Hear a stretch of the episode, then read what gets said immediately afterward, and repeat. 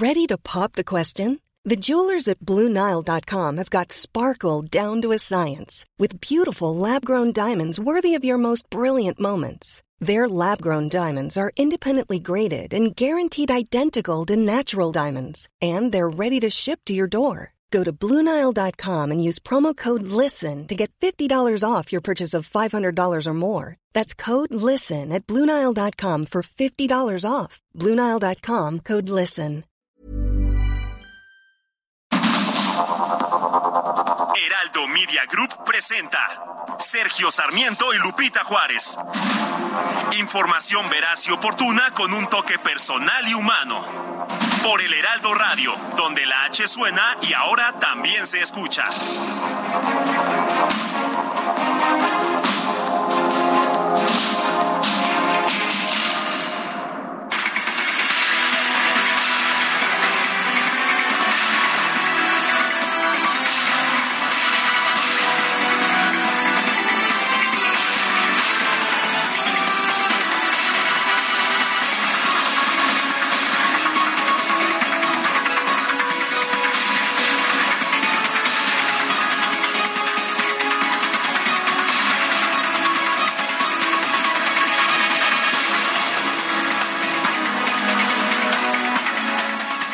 Presidente Andrés Manuel López Obrador presentó ayer pues puede usted llamarle como usted quiera, el cuarto informe de gobierno, sí, según lo señala la Constitución, o el décimo quinto informe, según su propia contabilidad.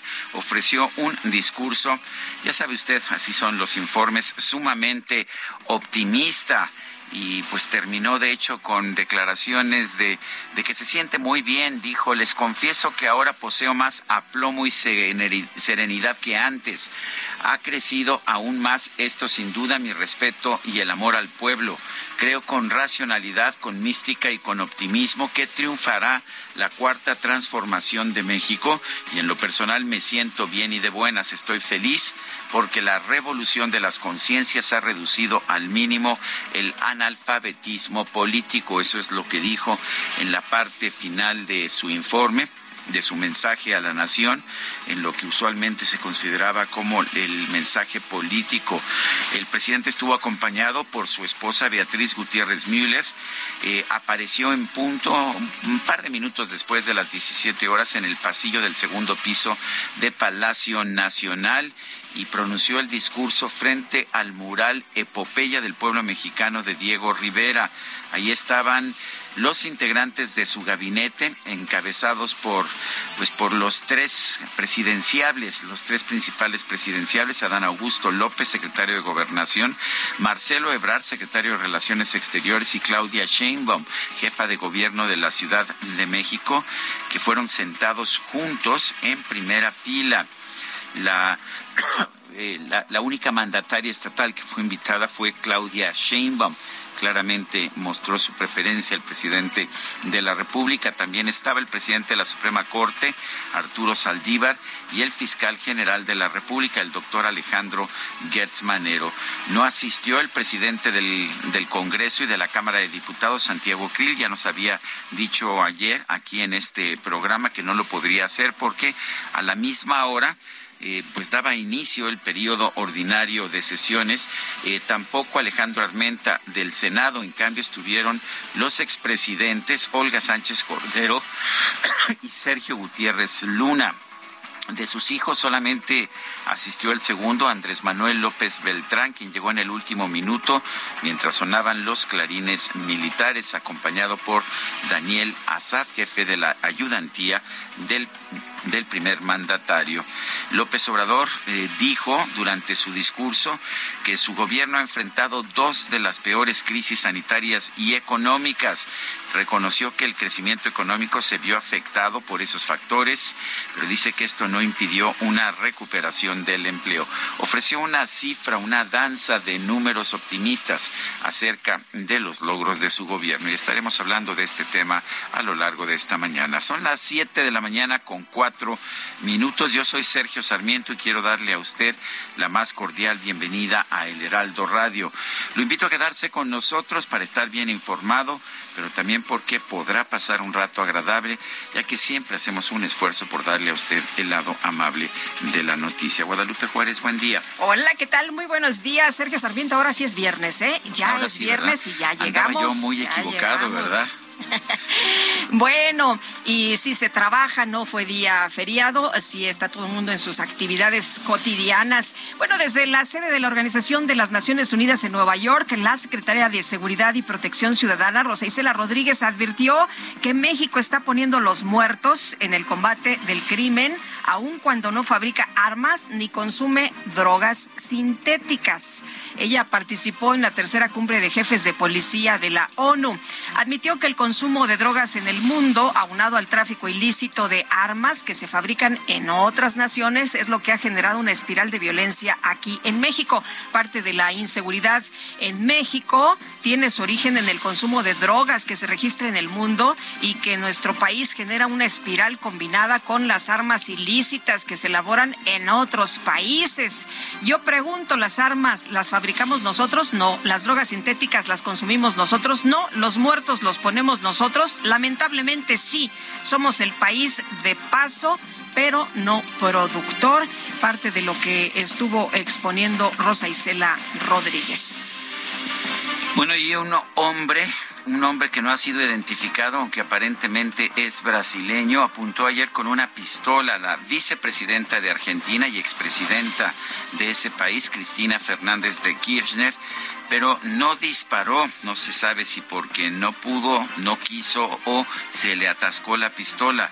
Fue detenido por agentes de seguridad. Este incidente se produjo a la entrada de la casa de la vicepresidenta en Buenos Aires. Cientos de manifestantes se congregan desde hace días para respaldar a la vicepresidenta que está siendo sometida a un juicio por corrupción. En las imágenes de televisión se ve a un hombre apuntando a la vicepresidenta con el arma en medio de una multitud, pero sin que salga un disparo.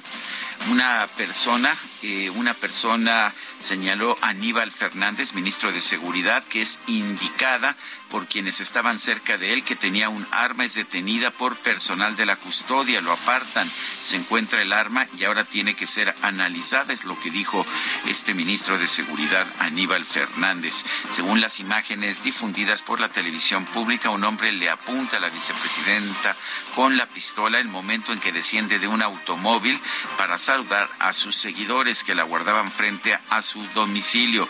El sospechoso fue fue controlado por los custodios de la vicepresidenta y apresado.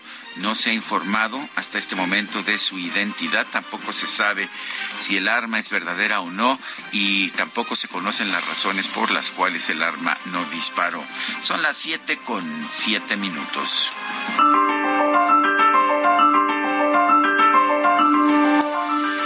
A la frase del día. La revolución de las conciencias ha reducido al mínimo el analfabetismo político. Son palabras del informe presidencial de ayer del presidente Andrés Manuel López Obrador.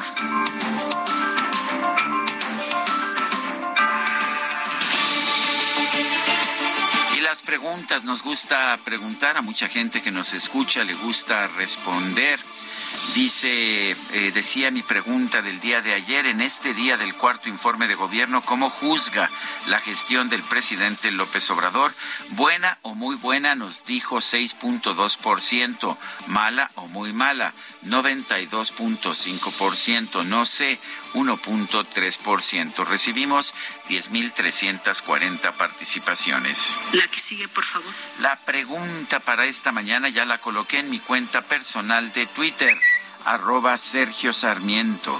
¿Piensa usted que el presidente López Obrador fue realista en su cuarto informe de gobierno? Nos dice que sí hasta este momento 3.5%, que no 93.7%, no sé 2.9%. En 46 minutos hemos recibido 1.012 votos. En Soriana, por México, lo damos todo. Aprovecha que el 12 pack de cerveza Tecate o Tecate Light está a solo 99 pesos con 200 puntos. Y además, 4x3 en todas las botanas Barcel. Sí, 4x3 en botanas Barcel. Soriana, la de todos los mexicanos. A septiembre 5, evita el exceso. Aplica restricciones. las destacadas de El Heraldo de México. Y ya está con nosotros aquí en la cabina Itzel González con las destacadas. Itzel, es viernes, por favor, ya oficialmente. Lupita Sergio, queridos destacalovers, cortando el listón del viernes, llegamos por fin. No hay efeméride hoy, no, no echamos musiquita porque hoy no, no encontramos nada, pero, hay que festejar. pero hay que festejar que llegamos al fin de semana, que es lo más, lo más importante. Ya pagaron antier, ojalá les esté durando, les tiren un poquito, aunque sea para que lleguen hasta el domingo, híjole, porque viene larga y acuérdense que la siguiente quincena es de pozole, entonces hay que ir ahorrando para la cabeza de puerco, para el para la gallina, híjole, no, grandes ideas para el la próxima celebración este 15 de septiembre. Sergio Lupita, amigos, es viernes, pero hay que trabajar, así que comenzamos con las destacadas del Heraldo de México. En primera plana, cuarto informe, el propósito no es militarizar a la Guardia Nacional. Frente a un reducido número de invitados, el presidente argumentó que su iniciativa garantiza que la Guardia Nacional no se corrompa. País, Rosa Isela Rodríguez pide fin al juego de la guerra. La secretaria convocó a una cooperación internacional para construir la paz. México no fabrica armas, solo pone los muertos, dijo. Ciudad de México entrega informe, destaca seguridad e inversión. Claudia Sheinbaum dijo que se han destinado a infraestructura 128 mil millones de pesos. Estados, Guerrero, bomberos paran labores. En Acapulco exigen a la alcaldesa Abelina López que los equipe y mejore sus condiciones laborales. Orbe, Rusia, Gorbachev sin funeral de Estado. Putin no asistirá mañana a las exequias, pero ayer le presentó sus respetos. Meta Liga MX, suma de castigo. Se han dictado 57 sentencias y 90 órdenes de aprehensión por la gresca entre Gallos y Atlas. Y finalmente, en mercado, suministro eléctrico le cortan la luz a Iberdrola. El SENACE desconectó la central de cogeneración eléctrica de la empresa Enertec en Tamaulipas. Lupita, Sergio, amigos, hasta aquí las destacadas del Heraldo. Muy feliz viernes. Igualmente, Itzel, muchas gracias. Buenos días. Son las 7 de la mañana, 7 de la mañana con 12 minutos. Vamos a un resumen de la información más importante de este 2 de septiembre. El cine a solo 29 pesos. Increíble, ¿cierto? Este 5, 6 y 7 de septiembre llega la fiesta del cine. Ven a Cinépolis y disfruta todas las películas en cartelera a precio especial. Además de increíbles precios en dulcería. Celebremos la fiesta del cine en Cinépolis. Presidente de la República, Andrés Manuel López Obrador, presentó este jueves su cuarto informe de gobierno desde Palacio Nacional. Lo acompañaron los integrantes de su gabinete, así como el fiscal general de la República, Alejandro Gertz Manero, y el ministro presidente de la Suprema Corte, Arturo Saldívar. Es indudable que el principal distintivo del gobierno que encabezo y que coordino con el apoyo de todas, de todos ustedes, servidores públicos. El principal distintivo son los programas para el bienestar, orientados a mejorar las condiciones de vida y de trabajo de la mayoría de la población y cuya prioridad, sin ninguna duda, son los pobres. El presidente López Obrador aseguró que a pesar de la caída de la economía por factores externos, su gobierno ha logrado reducir los niveles de desigualdad. En plena pandemia, mientras que en 2018 los más ricos ganaban en promedio 18 veces más que los pobres. En 2020 la desigualdad se redujo a 16 veces. Asimismo, en ese periodo los más pobres fueron los únicos que vieron crecer sus ingresos en 1.3%. Destacó también que México ha alcanzado un récord histórico de 384 mil millones de dólares en comercio bilateral con los Estados Unidos. No especificó el, lapso, eh, quizás sea el primer semestre de, de este año, porque el comercio en realidad es mucho mayor, pero eso fue lo que dijo. Según información que me acaba de transmitir en una carta mi amigo el presidente Biden. Lo cito textualmente. Me dice, el comercio bilateral en bienes entre Estados Unidos y México ha alcanzado los 384 mil millones de dólares este año, sobrepasando los niveles prepandemia para alcanzar un récord histórico. Mi amigo, el presidente Biden, destaca a López Obrador ayer en su mensaje. Vale bueno, la pena señalar que el año pasado fue de 661 mil millones de dólares el comercio bilateral. 384 mil millones, apunta el presidente ahora en eh, este en este mensaje y bueno pues por otro lado también el presidente de la República aseguró que su propuesta de incorporar la Guardia Nacional a la Secretaría de la Defensa Nacional no busca militarizar la seguridad pública sino evitar que esta institución se corrompa. Envié el día de ayer al Congreso una iniciativa de reforma legal integral con el propósito de que la Guardia Nacional pase a formar parte de la Secretaría de la Defensa, con el único afán de que se consolide, de que mantenga su disciplina y profesionalismo y sobre todo para que no se corrompa, como sucedió con la antigua Policía Federal presidente López Obrador afirmó que ahora posee más aplomo y serenidad que antes. Aseguró que durante su gestión ha crecido su amor por el pueblo. México es de los países con mayor riqueza cultural en el mundo. Está más presente que nunca la grandeza cultural de México. Amigas y amigos, les confieso que ahora poseo más aplomo y serenidad que antes. Ha crecido aún más esto, sin duda, mi respeto y el amor al pueblo. Pues, ¿cómo ve usted al presidente? ¿Lo ve más sereno? ¿Qué tal en sus spots y qué tal en las mañaneras? Ayer, bueno, sí se vio muy, muy a gusto, ¿no? Ayer sí. se vio muy a gustito, muy bien. Pero bueno, pues no sé usted cómo ve al presidente en las mañanas. Por lo pronto en los spots ahí no se ve tan sereno. En fin, en el evento hubo tres aspirantes a la candidatura presidencial de Morena. En la primera fila, el secretario de Gobernación, Adán Augusto López, el canciller Marcelo Ebrard y la jefa de gobierno de la Ciudad de México, Claudia Sheinbaum. Posteriormente, el secretario de Gobernación, Adán Augusto López, acudió a la Cámara de Diputados para realizar la entrega formal del cuarto informe de gobierno del presidente López Obrador ante el Pleno del Congreso General. Supone que tenían que empezar la sesión a las 5, pero pues ya sabes que, ¿quién, ¿quién te puede decir?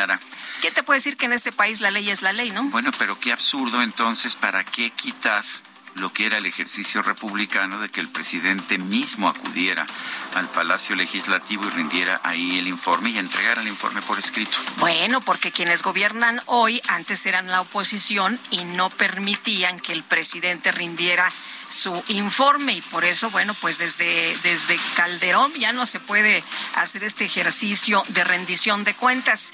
El secretario Dan Augusto López aclaró que el presidente López Obrador decidió no presentar iniciativas de carácter preferente. Sin embargo, el funcionario expresó confianza en que sí se va a aprobar la reforma sobre la Guardia Nacional porque este tipo de procesos están previstos en la legislación y si están previstos en la legislación, si los señores diputados ejercen, por ejemplo, el derecho que, tienen conforme a la ley de, obviar trámites, ellos pueden hacerlo. Finalmente se va a debatir eh, ampliamente y seguramente se estará votando el fin de semana trámites, dice, o sea, en fast track, ¿no? Sí, seguramente se estará votando en fin de semana, lo cual quiere decir, pues que sí, es fast track, no se va pues no se va a permitir una discusión a fondo en comisiones como señala la ley. La sesión del Congreso General en la que se declaró abierto el primer periodo ordinario de sesiones del segundo año de la sexagésima quinta legislatura comenzó con casi dos horas de retraso debido a que los legisladores de Morena se fueron a ver la transmisión del informe del presidente López Obrador en una pantalla de televisión en un salón adjunto. Oiga, oiga, ¿cómo están las cosas? La Constitución señala que debe iniciarse la sesión a las 17 horas, pero pues les valió gorro. La Secretaría de la Defensa Nacional presentó su cuarto informe de gobierno institucional en el que reportó la disminución de los homicidios en las ciudades más violentas del país. También destacó el apoyo a la Guardia Nacional y la entrada en operación del Aeropuerto Internacional Felipe Ángeles. La Secretaría de la Defensa Nacional aseguró que en este mes el Aeropuerto Internacional Felipe Ángeles va a pasar de un promedio de 12 operaciones diarias a un total de 72, pues con un poquito de presión por parte del gobierno de la República secretario de Gobierno de la Ciudad de México, Martí Batres, acudió al Congreso Capitalino para entregar el cuarto informe de la jefa de Gobierno, Claudia Sheinbaum. Parte, la jefa de Gobierno anunció que la presentación de su cuarto informe de gobierno se llevará a cabo el próximo 7 de octubre. Lo estamos moviendo al 7 de octubre, el informe. La ley dice que puede ser desde que se entrega hasta 45 días después. Eh, normalmente toca el 17 de septiembre, Normalmente es un día que es después de las fiestas patrias, que normalmente es complicado, entonces decidimos moverlo al 7 de octubre, eh, de tal manera pues que tenga su propio espacio para su difusión. Metro de la Ciudad de México informó que los desniveles reportados por los usuarios de la línea B entre las estaciones San Lázaro y Deportivo Oceanía van a ser monitoreados por una empresa especializada en la materia.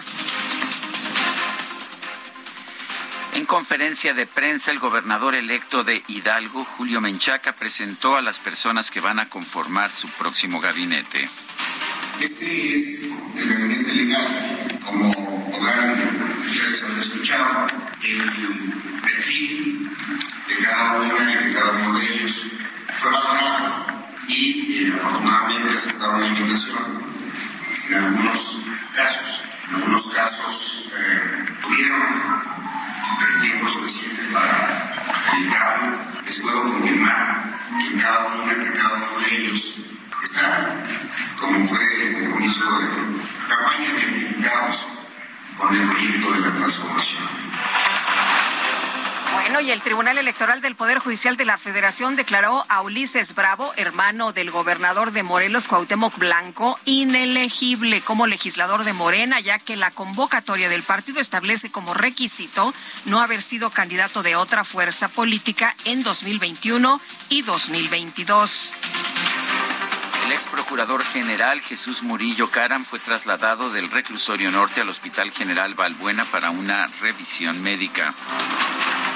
Y la oficina en México del Alto Comisionado de Naciones Unidas para los Derechos Humanos condenó el asesinato de Rosario Lilian Rodríguez Barraza, esta mujer madre buscadora, integrante del colectivo que ella misma fundó, Corazones sin Justicia. La secretaria de Seguridad, Rosa Isela Rodríguez, participó este jueves en la tercera cumbre de jefes de policía de la Organización de las Naciones Unidas en Nueva York.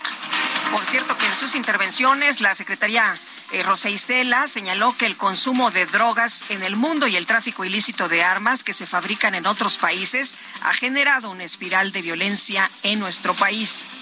Parte de la inseguridad en mi país tiene su origen en el consumo de drogas que se registra en el mundo y que en México genera una espiral de violencia combinada con el tráfico ilícito de las armas que se elaboran en otros países.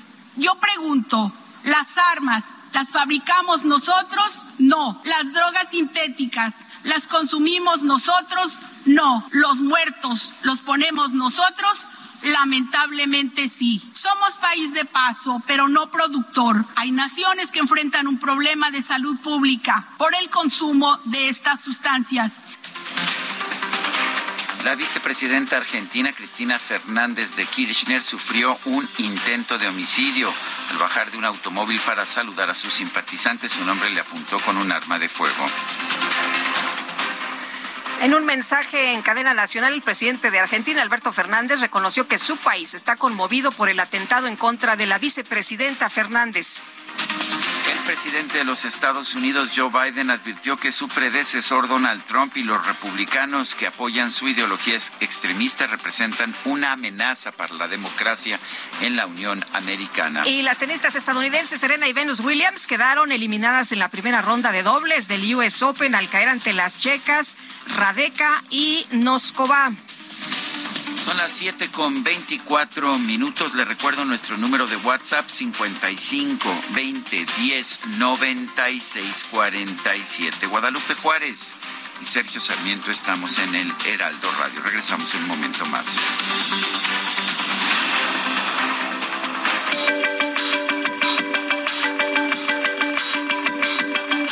Sergio Sarmiento y Lupita Juárez quieren conocer tu opinión, tus comentarios o simplemente envía un saludo para ser más cálida esta mañana. Envía tus mensajes al WhatsApp 55 20 10 96 47.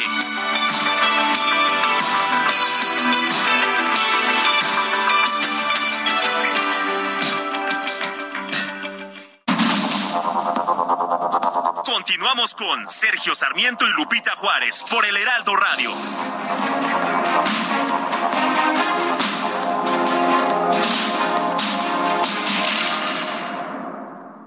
En Soriana, por México, lo damos todo. Lleva el segundo al 50% de descuento en cereales Kellogg's, galletas Marinela y café tostado y molido. No aplica con otras promociones. Además, 4x3 en gelatinas de Gary, hielo, pronto y en jugos de 250 mililitros. Soriana, la de todos los mexicanos. A septiembre 5, aplica restricciones.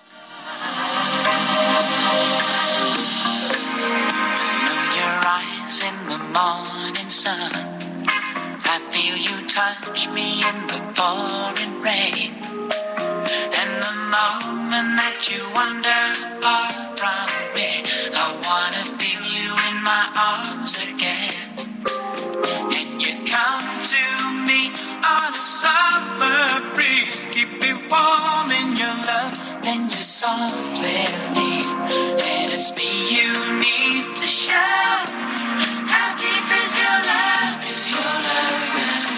How deep is your love? Guadalupe, ¿qué tan profundo es tu amor?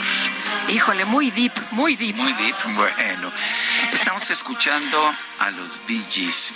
Y se preguntará usted, ¿y por qué los Bee Gees? Bueno, ayer fue cumpleaños de Barry Gibb. Es el único sobreviviente de los hermanos Gibb que en su momento formaron parte de este grupo, los Bee Gees, y que dejaron, dejaron huella, huella profunda en, en dos periodos muy, muy distintos. Uno en los años 60 con baladas, eh, pues baladas eh, románticas, y posteriormente en los años 70 con música de disco. Eh, dos, dos periodos claramente distintos. Me parece que los dos muy valiosos para la música popular. ¿Te parece que escuchemos este día a los Bee? Me parece extraordinario.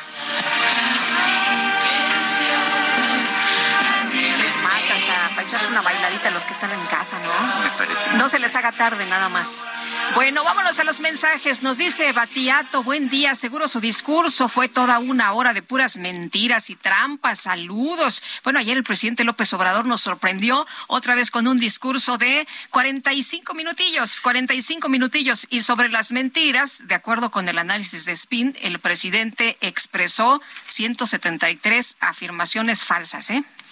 Falsas o cuestionables engañosas o, o que no se pueden sí. comprobar. Dice otra persona, David Illescas, excelente programa. Se me hace absurdo e ilógico lo que comentó AMLO respecto al monto del comercio de bienes y servicios entre Estados Unidos y México. Estamos a un poco más de 40% abajo con respecto al 2022. Gobierno que aparte de inepto es mentiroso. Bueno, en, no sé a qué cifra se refiere a usted, pero las cifras que hay del comercio bilateral entre México y Estados Unidos es que en 2021 el comercio total fue de 661 mil millones de dólares. Eh, en esta ocasión, En esta ocasión dice el presidente que son 380 mil millones, pero no dice en qué periodo, dice qué es lo que le dice Joe Biden. La verdad es que las cifras son, son públicas. Las cifras de Estados Unidos son que el año pasado el comercio fue de 661 mil 164 millones de dólares. Y Claudia de Houston nos dice, Sergio Lupita, no hay transmisión en Now Media, ¿podrían revisarlo? Ya hablé, ya estuve con Juan Guevara en contacto y dice que todo está bien, ya me mandó eh, fotografías, ya me mandó videos, todo está perfecto, sí, estamos muy bien al aire. Estamos muy bien. Muy bien al aire. Eh, sonríe a la cámara, mi querido Sergio, que nos están viendo nuestros amigos allá en los Estados Unidos y todo está bien, nos dice Juan Guevara. 7 con 34. En Soriana, por México, lo damos todo. Lleva el segundo al 50% de descuento en todos los artículos de escritura y accesorios escolares. Además, aprovecha hasta un 70% de descuento en equipaje escolar y ropa de primavera-verano. Soriana, la de todos los mexicanos. A septiembre 5, aplican restricciones. Y tenemos información con Gerardo Galicia. ¿Dónde andas, mi querido Gerardo? Muy buenos días, buen viernes. Excelente viernes, Lupita, Sergio, y hay que manejar con mucha precaución para nuestros amigos que van a transitar en la zona sur de la capital, en específico sobre la calzada del Hueso. Tenemos eh, ya manifestación frente a la prepa número 5, aproximadamente cinco, tal vez seis eh, jovencitos encapuchados han tomado los accesos, el acceso principal de esta, la preparación número 5, está exigiendo mayor seguridad. No se especifica, Lupita Sergio, si al interior o al exterior del plantel. Ya están pidiendo una comisión por parte de la máxima casa de estudios para tratar de armar una mesa de diálogo, pero como no pueden accesar los cientos de estudiantes, tenemos a muchos ya caminando sobre la calzada del hueso y esto provoca cierres intermitentes a la circulación. Así que de preferencia hay que manejar con muchísima paciencia, buscar vías alternas. Esto ocurre ya muy cerca pues entró que con la calzada de Tlalpan y ya también en estos momentos se desplazan elementos policíacos para tratar de dar o a, llegar a la vialidad en este punto. Esto ocurre entre la zona de Miramontes y la calzada de Tlalpan, habrá que tomarlo en cuenta y manejar con muchísima precaución. Por lo pronto, el reporte seguimos muy pendientes. Muy bien, pues estaremos atentos. Gracias, Gerardo. Buenos días. Excelente mañana. Son las 7 de la mañana con 36 minutos. El amor inspira nuestras acciones por México.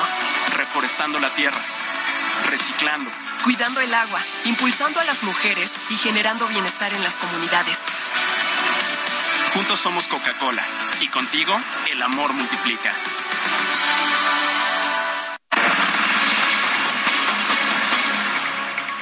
Bueno, y con nosotros esta mañana aquí en la cabina está Luis Estrada, analista político, director general de SPIN, taller de comunicación política, a quien saludamos con mucho gusto como siempre. ¿Cómo estás, Luis? Muy buenos días, bienvenido. Gracias por la invitación, Lupita. Sergio, muy buenos días. Oye, pues ayer el presidente López Obrador presentó su cuarto informe de gobierno. Bueno, el catorceavo. el, catorceavo. décimo quinto. El décimo quinto. o el cuarto, depende. El constitucional es, el cuarto. Es el cuarto, ¿no?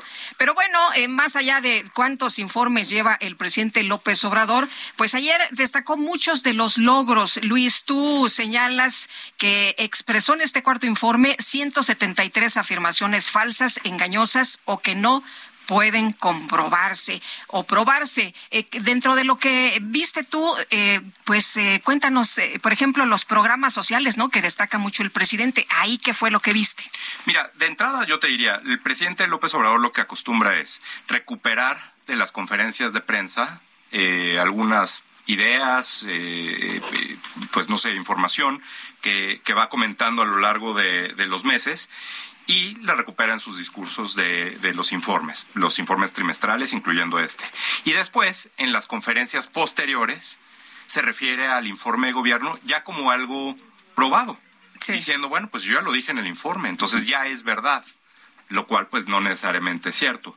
Y el asunto, por ejemplo, con los programas sociales, como mencionas, es que los padrones de varios de los programas sociales no son comprobables. Diversas organizaciones han eh, llamado la atención respecto del el número de personas, los montos, las fechas de entrega y, por supuesto, las duplicidades y los fraudes que el propio presidente ha reconocido que hay y que pues nada más dice, bueno, lo vamos a averiguar y ya. Entonces, de entrada yo te diría los las cifras, que además siempre casualmente son muy redondas, ¿no? 650 mil, un millón y medio, eh, en fin. 10 millones, ¿no? Muy- en el caso de los fáciles, en el caso de los eh, este de los viejitos, ¿no? Así es. Cifras muy, muy, muy redondas que pues la verdad es que generan dudas respecto de, de este, de, de- de cómo el presidente está ejerciendo, ejerciendo lo- los recursos, ¿no?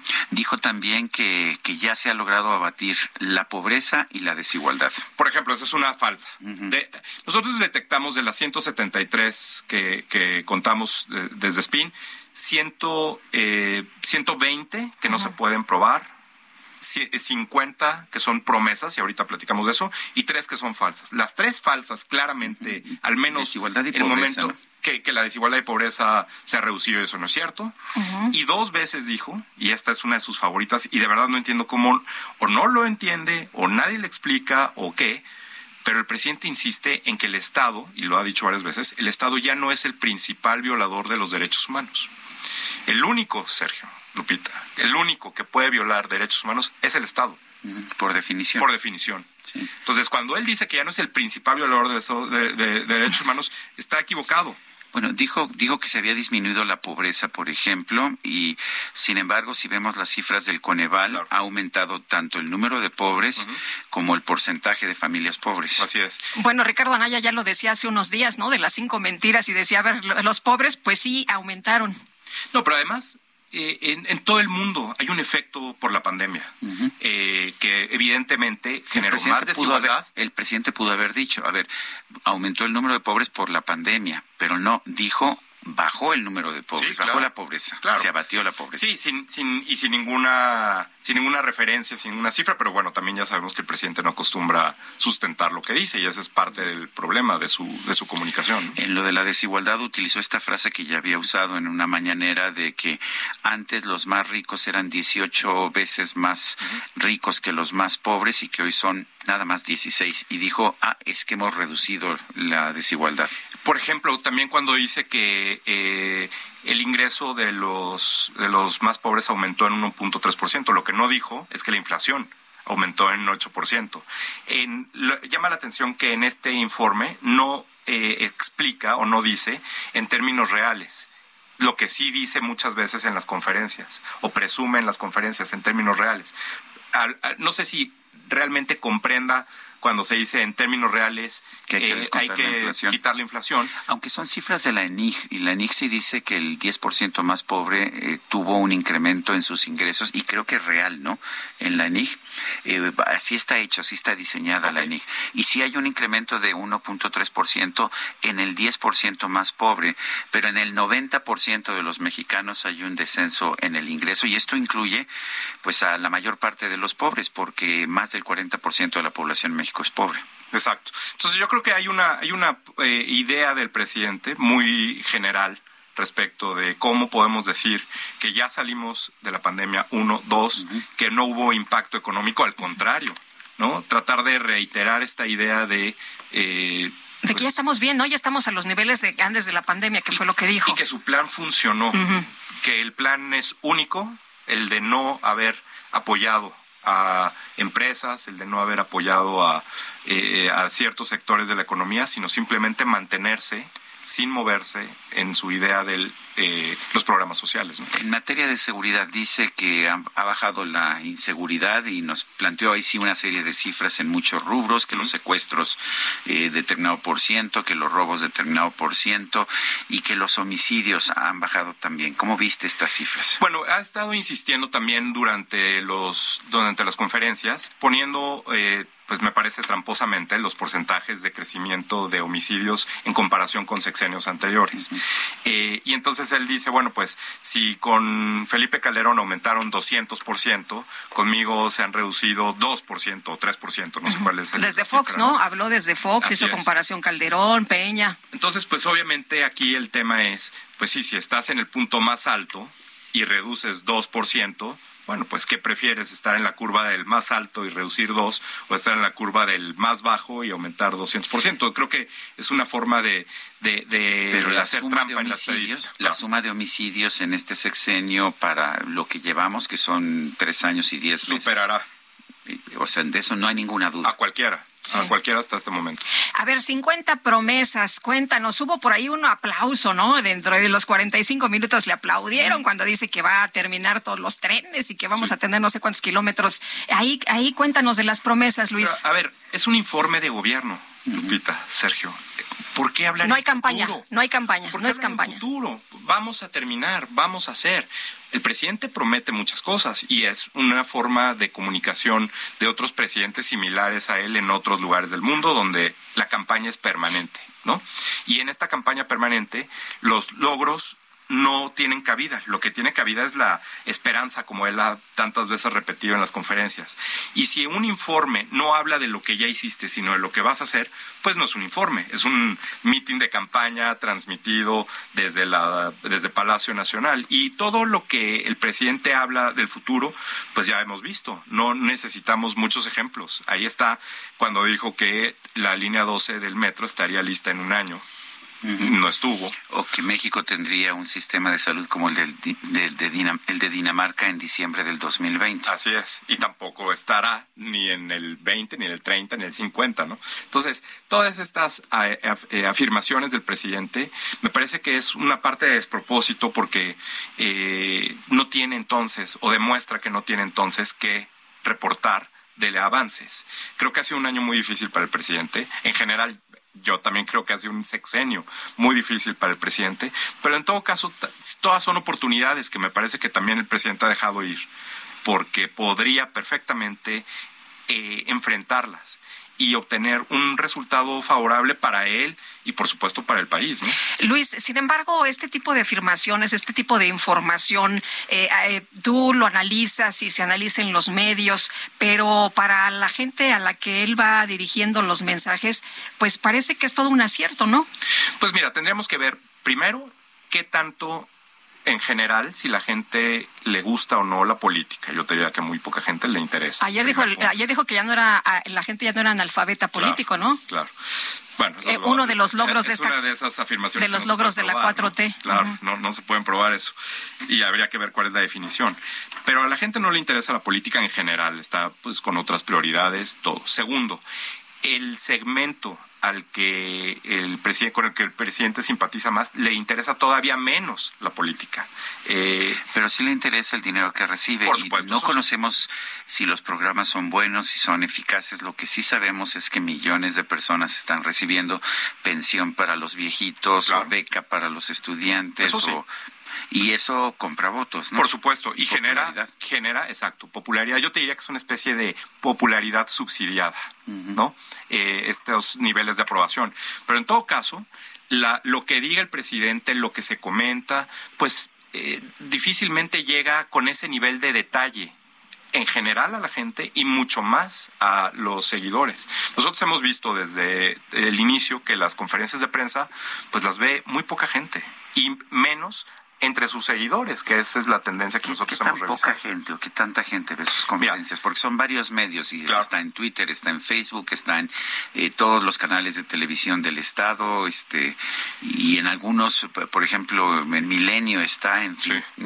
Mira, de entrada yo te diría, la hora más difícil, más complicada de la mañana, dos horas, donde todos tenemos que hacer, llevar eh, moverse, eh, es, llegar al trabajo. Es difícil pensar que la gente se toma dos horas, se sirve su café y se pone a ver la conferencia. Además, repito, un programa de política aburrido, repetitivo y poco noticioso.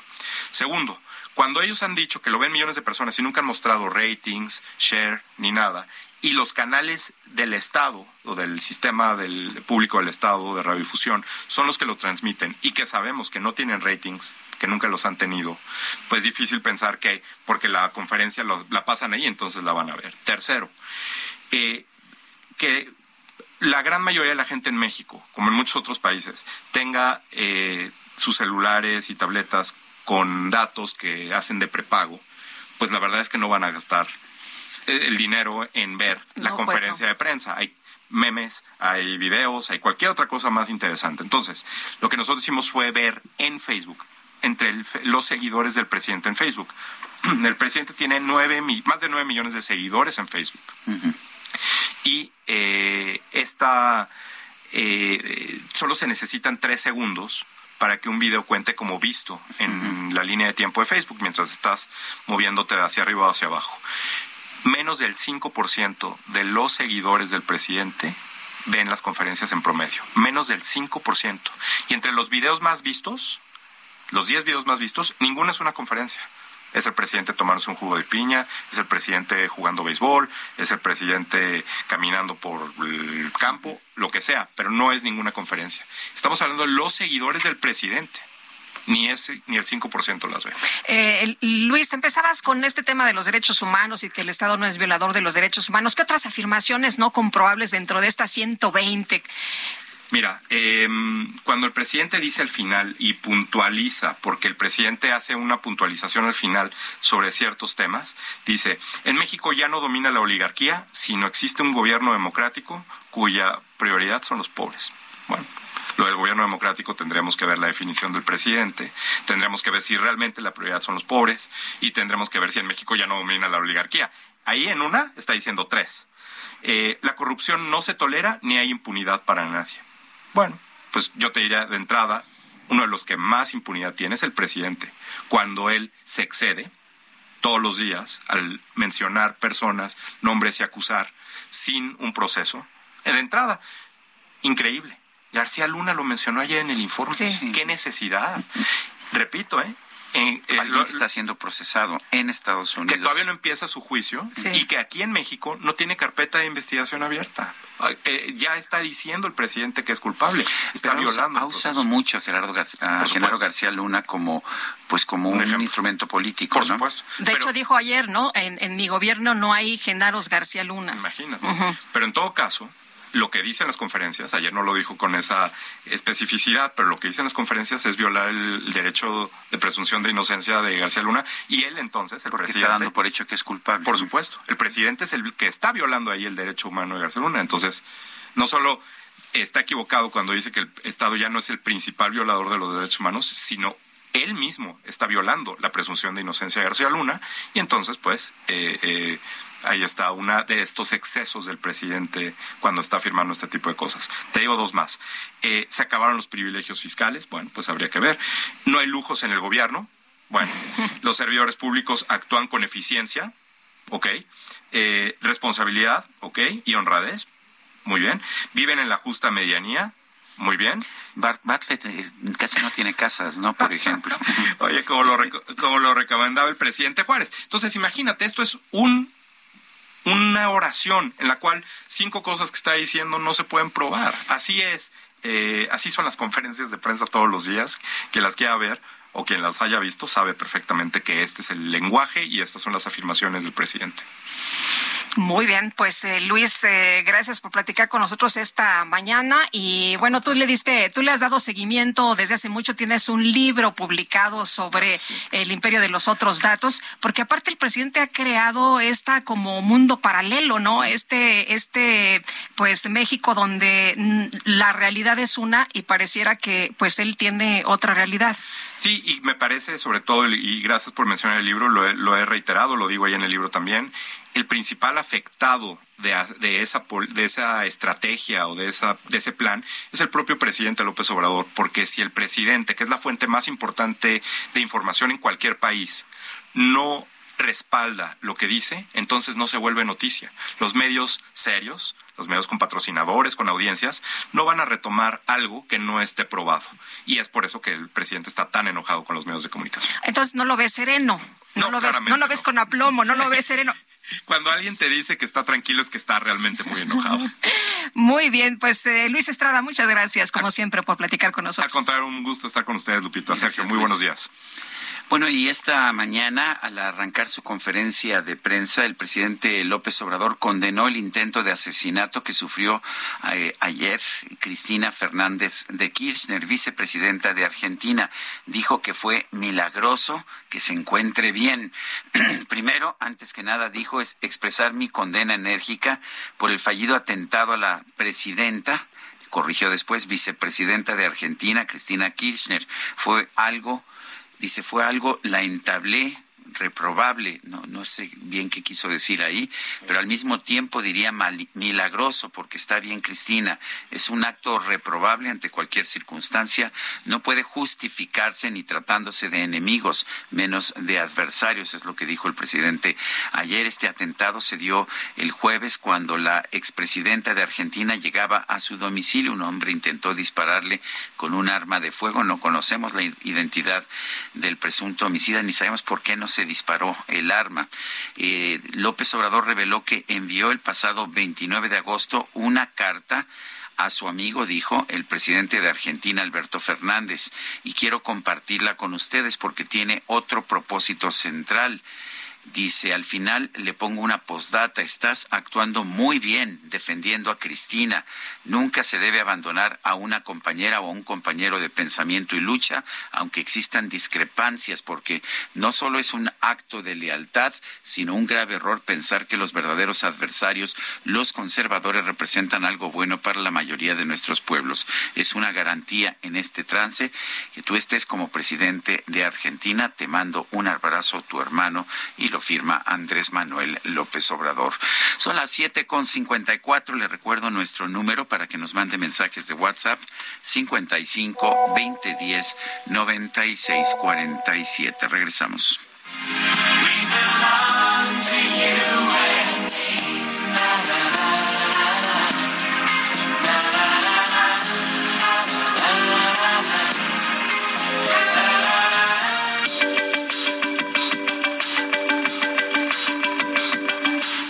47. Regresamos. Sarmiento y Lupita Juárez quieren conocer tu opinión, tus comentarios o simplemente envía un saludo para ser más cálida esta mañana.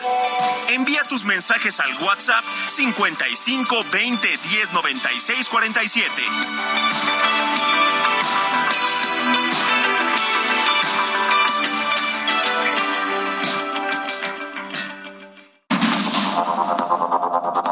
Continuamos con Sergio Sarmiento y Lupita Juárez por el Heraldo Radio.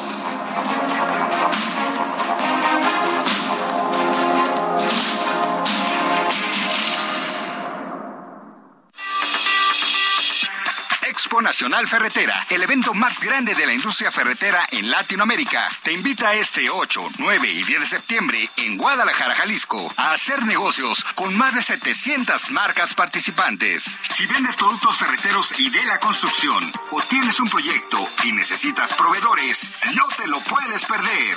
Regístrate gratis en www.expoferretera.com.mx. Te esperamos.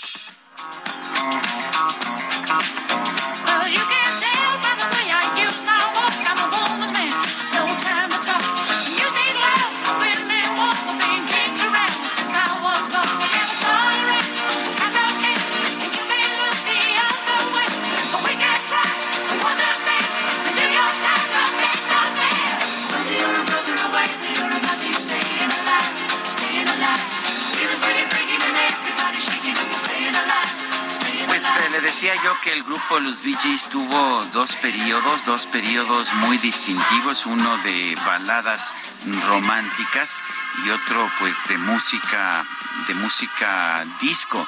Y me parece que Staying Alive esta canción que estamos escuchando es una de las más características del periodo disco de los Bee Gees. Estamos escuchando este grupo a pesar de que los hermanos Gibb nacieron en Inglaterra eh, en realidad se formaron crecieron y se formaron allá en Australia. Muchos los consideran australianos. Bueno en realidad eran australianos para muchos propósitos el hecho está en que este grupo tuvo un impacto internacional. Estamos escuchando a los pinches. Hay fuego en la pista.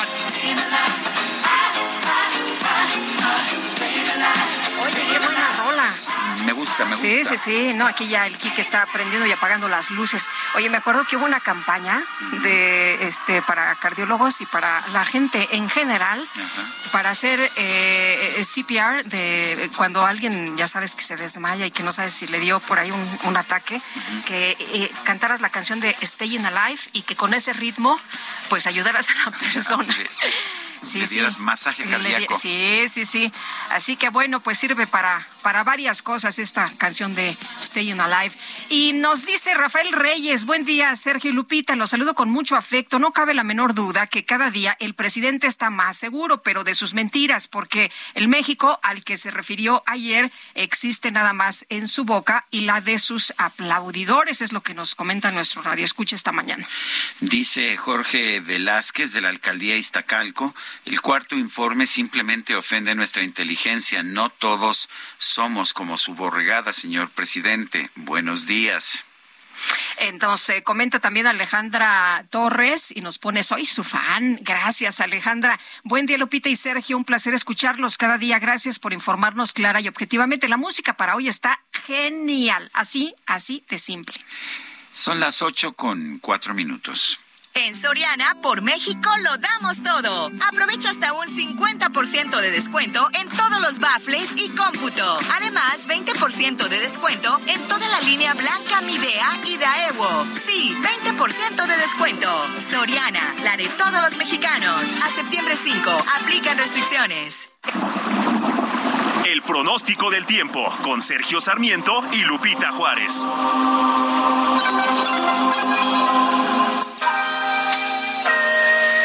Juan Carlos Anaya, meteorólogo del Servicio Meteorológico Nacional de la Conagua. Adelante.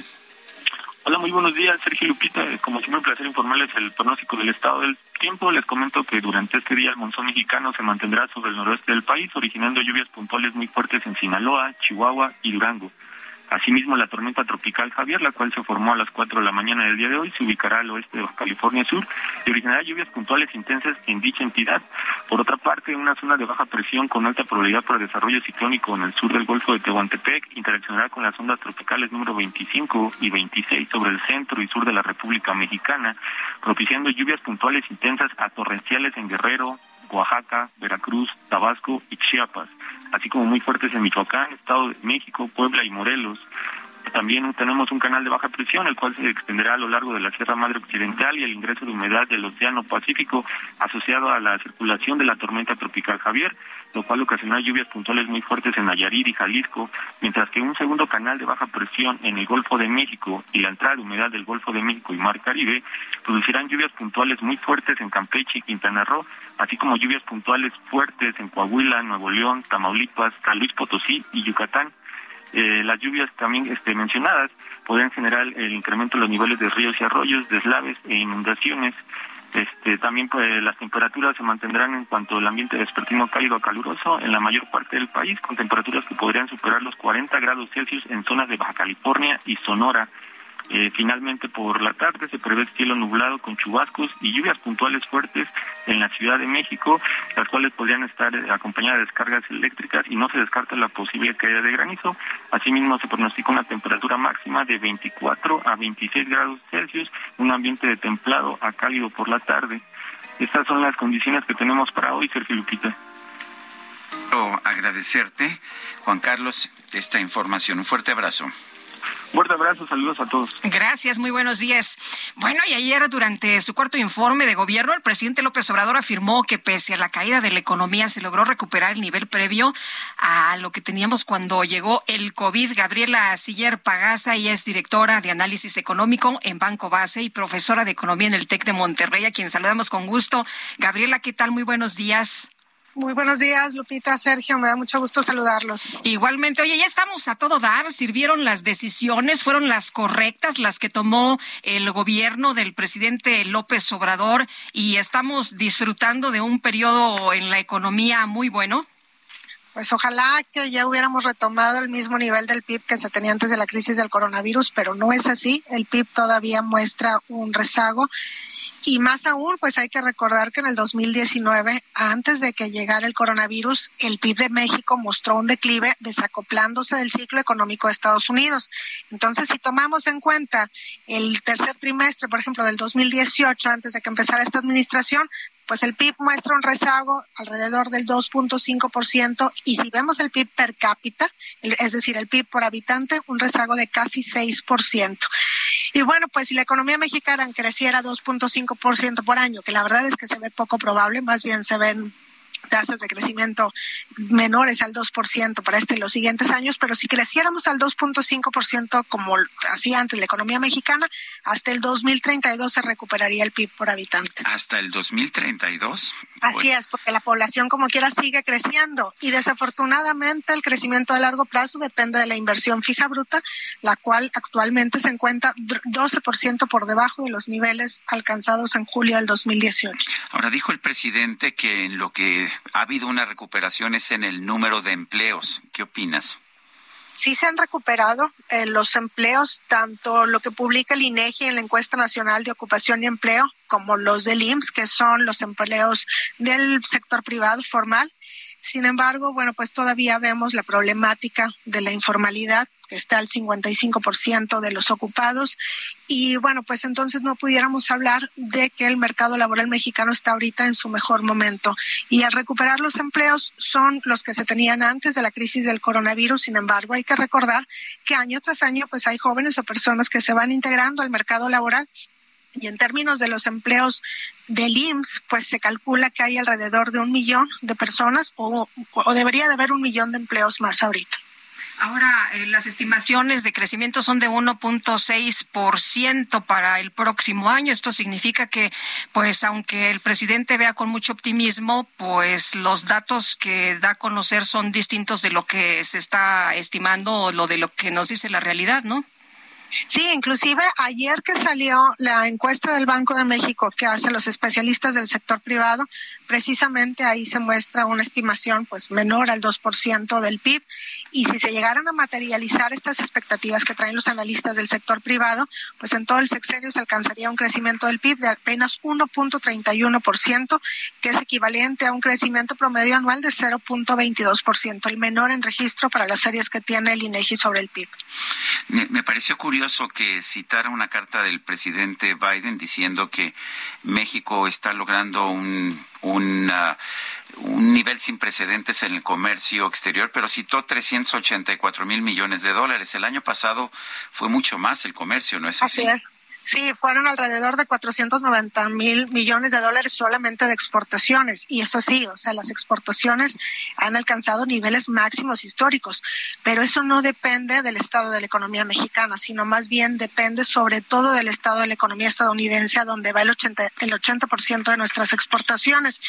Y gracias precisamente a estas exportaciones y al crecimiento también de las remesas, es que la economía mexicana ha tenido cierto impulso, a pesar de no haberse terminado de recuperar si no se tuviera esa demanda grande del sector externo, las exportaciones, las remesas, la verdad es que México todavía o mostraría un rezago mucho mayor al que tiene ahorita. Pues eh, Gabriela, muchas gracias como siempre por platicar con nosotros. Que tengas buen día. Muchas gracias a ustedes. Bonito día. Hasta, luego. El presidente dijo ayer en su cuarto informe que el objetivo de la iniciativa para que la Guardia Nacional se convierta en parte permanente de la Secretaría de la Defensa es evitar que se corrompa como sucedió con la Policía Federal. María Elena Morera es presidenta de Causa en Común, la tenemos en la línea telefónica. María Elena, ¿cómo estás? Buenos días. Parece que Ah, se, se nos cortó, cortó, esta llamada. Estamos a eh, vamos a tratar de restablecer la llamada eh, así lo más rápido que podamos. Pero bueno, el hecho está en que fue un discurso, un discurso lleno de cifras, sí, pero pues con muchas de las cifras ah, bastante complicadas. La Coparmex, por, por lo pronto, dice que advertimos que la iniciativa del Ejecutivo Federal para pues colocar a la Guardia Nacional en la Secretaría de la Defensa altera el espíritu constitucional y apuesta por la militarización del país. Esto es lo que está señalando la Coparmex en estos momentos. Pero ya tenemos a María Elena Morera, presidenta de Causa en Común, en la línea telefónica. María Elena, eh, dice el presidente que la Guardia Nacional tiene que estar en la defensa nacional porque solamente así se evitaría que se corrompa. ¿Qué opinas? Mira, esto es una mentira. No hay ningún dato que nos diga que los este, los soldados y los marinos puedan ser más o menos corruptos que los policías. Y te voy a decir algo que además es importante. Una vez que, que entra al, el dinero a las arcas de, de la Sedena, es muy difícil darle seguimiento. Como tú bien sabes, todos los ejércitos del mundo, no solo el mexicano, son sumamente opacos. Entonces, eh, la facilidad para que se corrompan en ese sentido, pues es mucho más alta que la facilidad que se corrompa un policía. Un policía generalmente se corrompe por las malas condiciones de la institución en la que trabaja. Sin embargo, los soldados se corrompen por la gran opacidad que hay. Y ese es un tema. Y el otro es que hemos visto a lo largo de, los años en los que hemos tenido a la Sedena en tareas de seguridad pública, principalmente estos últimos 15 años, pues que no nos han dado ningún resultado. Y te doy un dato específico para tu auditorio sobre el tema de la Guardia Nacional. En sus propios datos, en el informe que sacaron en febrero de este año, sobre lo que hicieron durante el año pasado, te comento que solamente detuvieron a 14 personas, sí, 14 personas por investigación en temas de homicidio. Las demás personas que fueron detenidas fueron detenidas en flagrancia, ya que se los encontraron por ahí en la calle y las detuvieron. O sea, ¿realmente han dado algún resultado? No. ¿Pueden ser menos corruptas? Pues tampoco, desgraciadamente tampoco. Necesitamos muchos controles en México para que los, que los políticos y funcionarios no sean corruptos. Eh, Marilena, el presidente decía que no se va a militarizar ni a implantar el autoritarismo en México si la Guardia Nacional se integra a la Sedena. ¿Cómo ves tú esta afirmación del presidente López Obrador? Pues mira, también creo que es engañosa. Es engañosa porque ya militarizó el país el país lo militarizó en términos eh, jurídicos, ¿no? Ahora, pues lo quiere hacer, perdón, lo quiere hacer en términos jurídicos, porque la ley de la Guardia Nacional dice que tiene que ser civil, pero además ya lo militarizó en los hechos. No solo es la Guardia Nacional, son muchas de las secretarías de seguridad pública estatales y municipales que tienen mandos militares.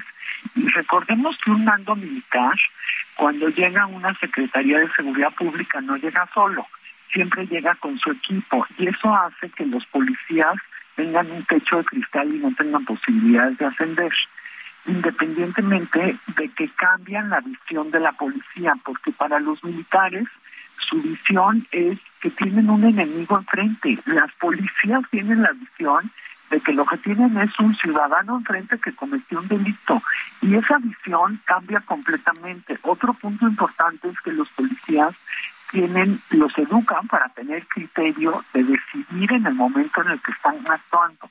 Los militares no tienen ese criterio, ellos obedecen una línea de mando, estén o no estén de acuerdo con lo que les están mandatando hacer. Y muchas veces, pues esa orden o llega tarde o no llega, y entonces ellos no saben qué decidir.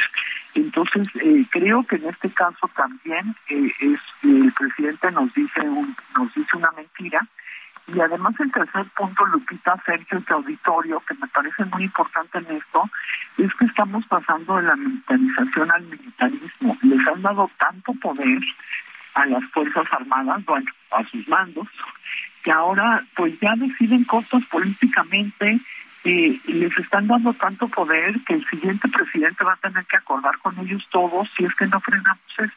Entonces creo que por todos lados no es una buena idea que eh, la Cámara de Diputados y Senadores aprueben esta reforma que manda el presidente. Dijo el presidente ayer que nadie se confunda o se haga el que no sabe. En nuestro gobierno no hay personas como García Luna. ¿Qué, qué piensas de esa, de esa expresión, de esa afirmación del presidente? Eh, pienso, eh, Sergio, que el presidente de todo lo que hace es propaganda política, todo lo que tiene que ver eh, con lo que él piensa y actúa tiene que ver con el poder y con las elecciones. Eh, que no haya personas como García Luna, bueno, pues tampoco no sabemos si García Luna realmente le van a comprobar los delitos por los que lo acusaron en Estados Unidos, ¿no? De hecho, ya lleva creo que más de dos años, el juicio no ha iniciado y la percepción que tenemos es que no tienen las pruebas suficientes, ¿no? Ya veremos cuando realmente saquen las pruebas y veamos si realmente estaba involucrado en, el crimen organizado o no.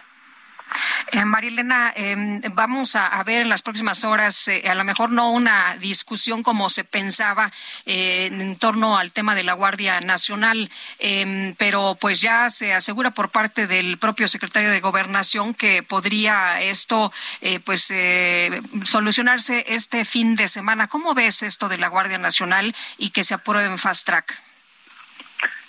Muy mal, Lupita, muy mal, porque eh, precisamente los puntos que ponen en, en esta iniciativa de ley que manda el presidente son puntos que ya habíamos discutido mucho, que cuando se aprobó la ley de la Guardia Nacional, que estuvimos platicando con legisladores, ya lo habíamos discutido y ya se había discutido que no queríamos que fuera una institución militar.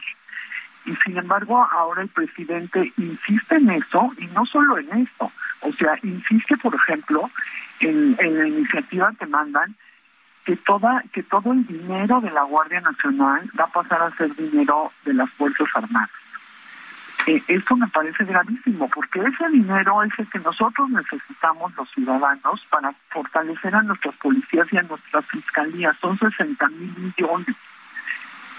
Eh, otro punto que me parece importante es el desorden que tienen el administrativo en la Guardia Nacional, que me parece que es la, una de las razones principales por las que el presidente quiere cambiar la Guardia a Sedena, para que no nos demos cuenta los ciudadanos y ya no podamos fiscalizar. Pero te digo alguno, algunos datos. Por ejemplo, el 80% del personal que hoy trabaja en la Guardia Nacional es militar o marino. Esto significa que son aviadores de las instituciones donde les pagan. Eh, un segundo punto que me parece también importante es por los testimonios que nosotros tenemos de personas que trabajan o trabajaron en la Guardia Nacional y ya se dieron de baja, es que a los nuevos que reclutaron, porque recordemos que la Guardia Nacional se formó principalmente por personal de, de pero también por, por algunos marinos y algunos policías militares y también hicieron un reclutamiento, el cual no les resultó porque casi nadie se inscribió. Pero de los que sí se inscribieron, fíjate, los jóvenes fueron y se inscribieron creyendo que entraban a la Guardia Nacional y sin embargo los inscribieron al ejército o a la marina. Yo me pregunto si eso no es una inscripción, una inscripción forzada.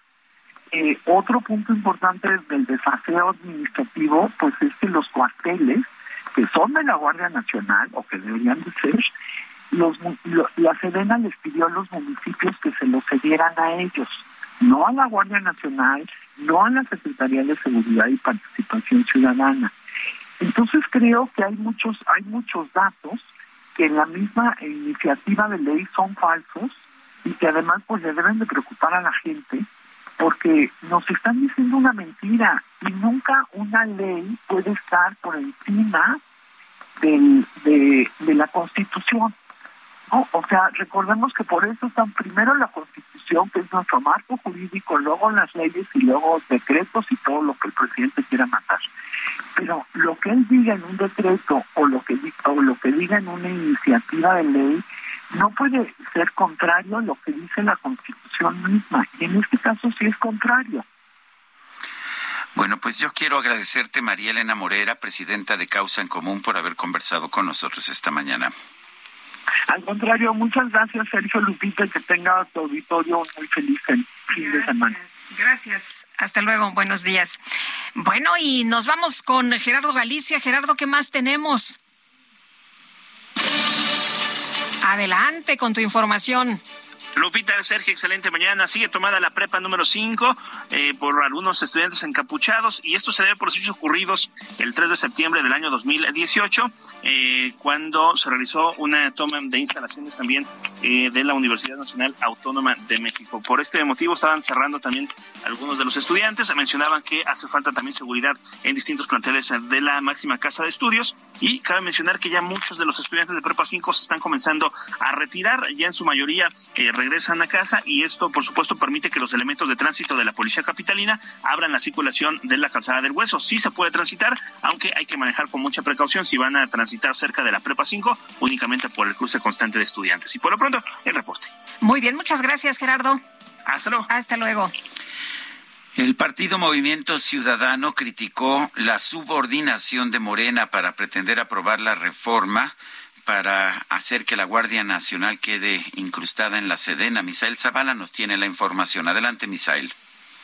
Sergio Lupita, buenos días. Efectivamente, pues al posicionarse con motivo de la entrega del informe de labores del Ejecutivo Federal, Movimiento Ciudadano afirmó que hay una subordinación de Morena y sus aliados para pretender aprobar la reforma para transitar la Guardia Nacional a la Secretaría de la Defensa Nacional.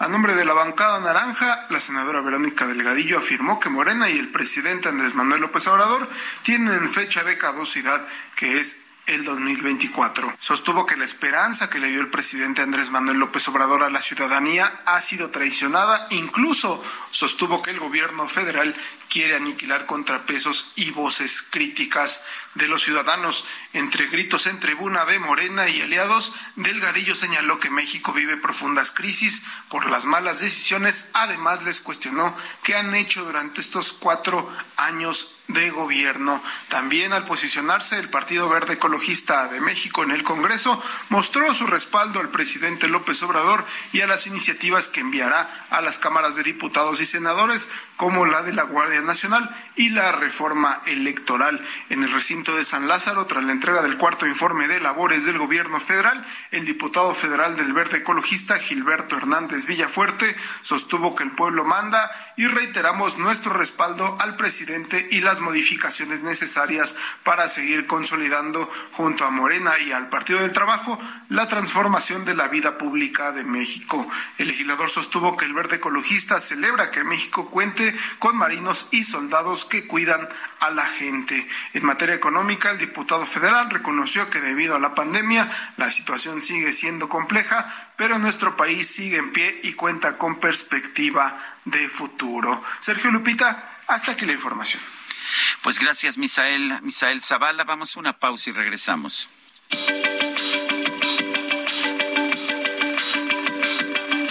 Sergio Sarmiento y Lupita Juárez quieren conocer tu opinión, tus comentarios o simplemente envía un saludo para ser más cálida esta mañana. Envía tus mensajes. When you're ready to pop the question, the last thing you want to do is second guess the ring. At Bluenile.com, you can design a one of a kind ring with the ease and convenience of shopping online. Choose your diamond and setting. When you find the one, you'll get it delivered right to your door. Go to Bluenile.com and use promo code LISTEN to get $50 off your purchase of $500 or more. That's code LISTEN at Bluenile.com for $50 off your purchase. Bluenile.com code LISTEN. Mensajes al WhatsApp 55 20 10 96 47.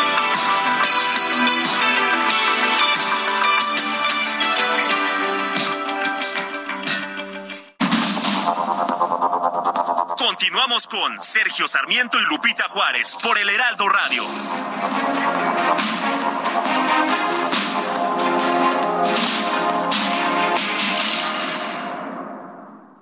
Soriana, por México, lo damos todo. Compra uno y lleve el segundo al 50% de descuento en medicamentos Nodrim, genéricos, cardiovasculares. Y aprovecha el 4x3 en todos los Suerox y Pepto Bismol.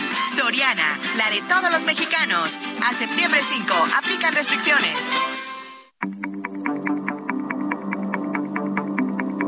Jaque Mate con Sergio Sarmiento.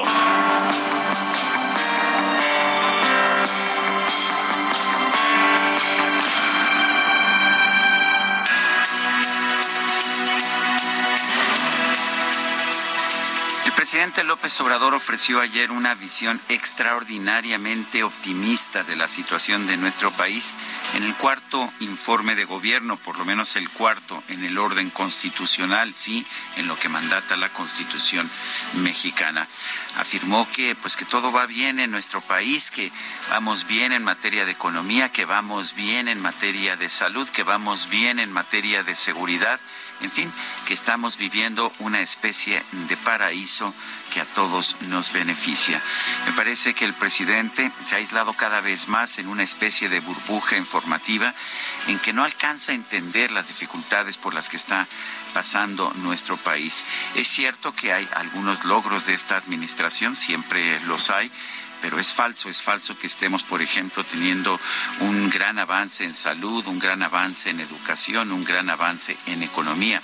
De hecho, estamos registrando retrocesos en muchos de estos campos y en buena medida los, retrocesos son por medidas equivocadas que han sido tomadas por el gobierno de la República. Me parece que tener y exigir un informe de gobierno realista es, una, es un derecho que tenemos los mexicanos. Durante mucho tiempo todos los presidentes nos han ofrecido discursos excesivamente triunfalistas. Y bueno, pues la izquierda que hoy está en el poder cuestionó esos discursos triunfalistas en el pasado, pero hoy aplauden sin pensar que en realidad este México de maravillas, este México en el que todo sale bien, este México en que tenemos un gran sistema de salud, en que ya no hay inseguridad, en fin, este México simplemente no existe. Yo soy Sergio Sarmiento y lo invito a reflexionar.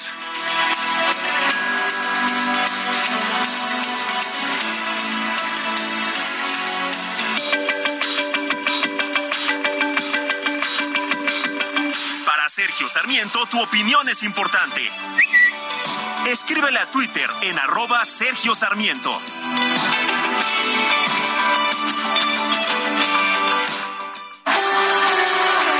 El amor inspira nuestras acciones por México. Reforestando la tierra, reciclando, cuidando el agua, impulsando a las mujeres y generando bienestar en las comunidades. Juntos somos Coca-Cola y contigo el amor multiplica.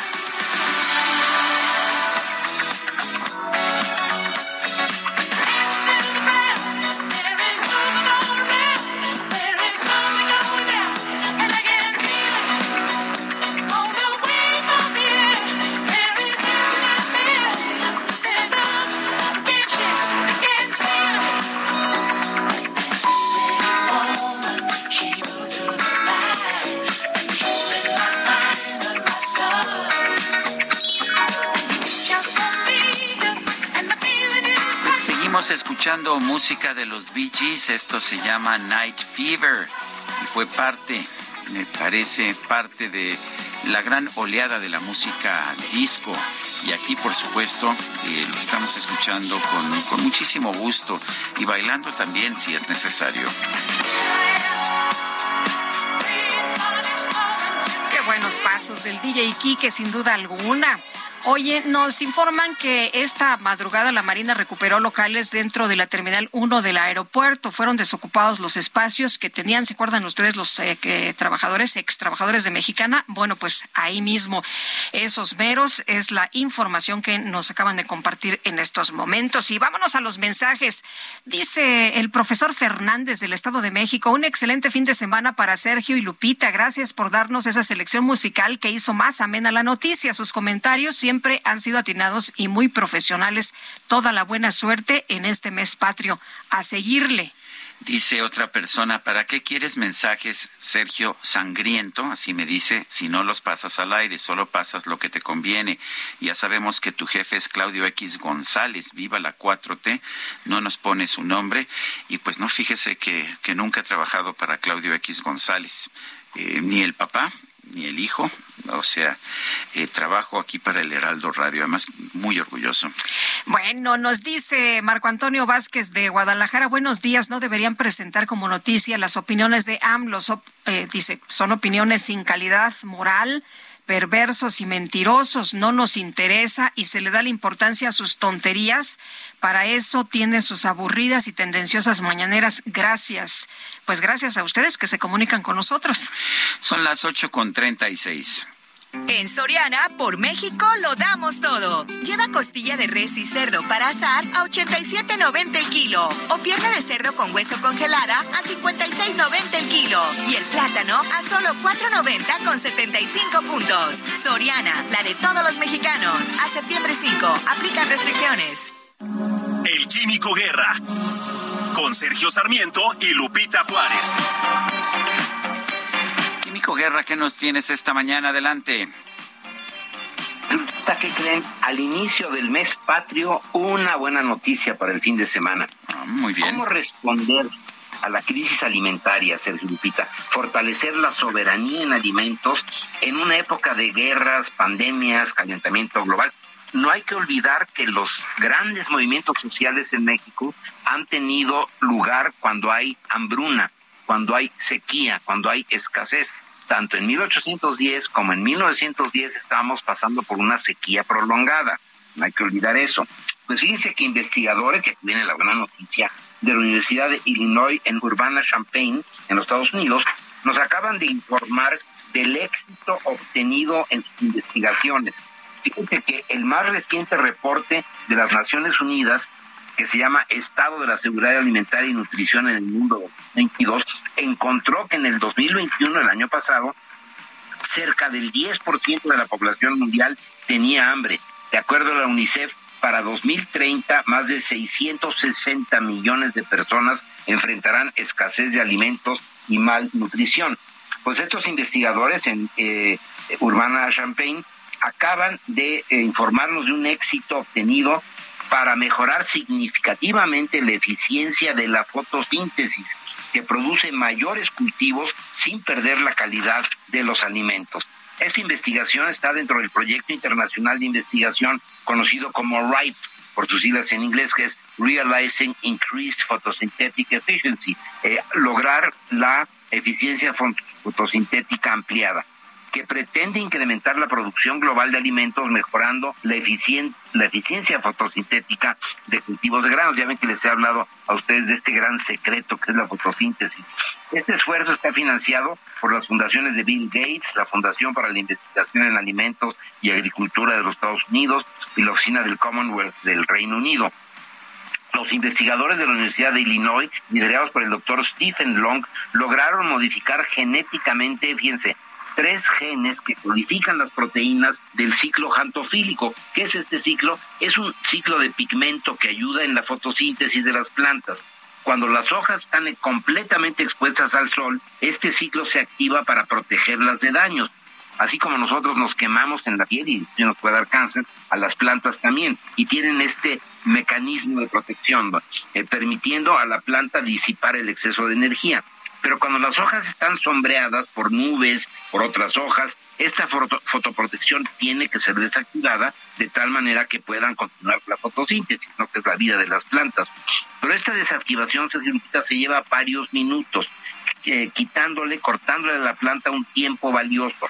La sobreexpresión de los tres genes acelera el proceso de desactivación de tal manera que cada vez que la hoja transita de la luz a la sombra, la desactivación del ciclo de fotoprotección es más rápida.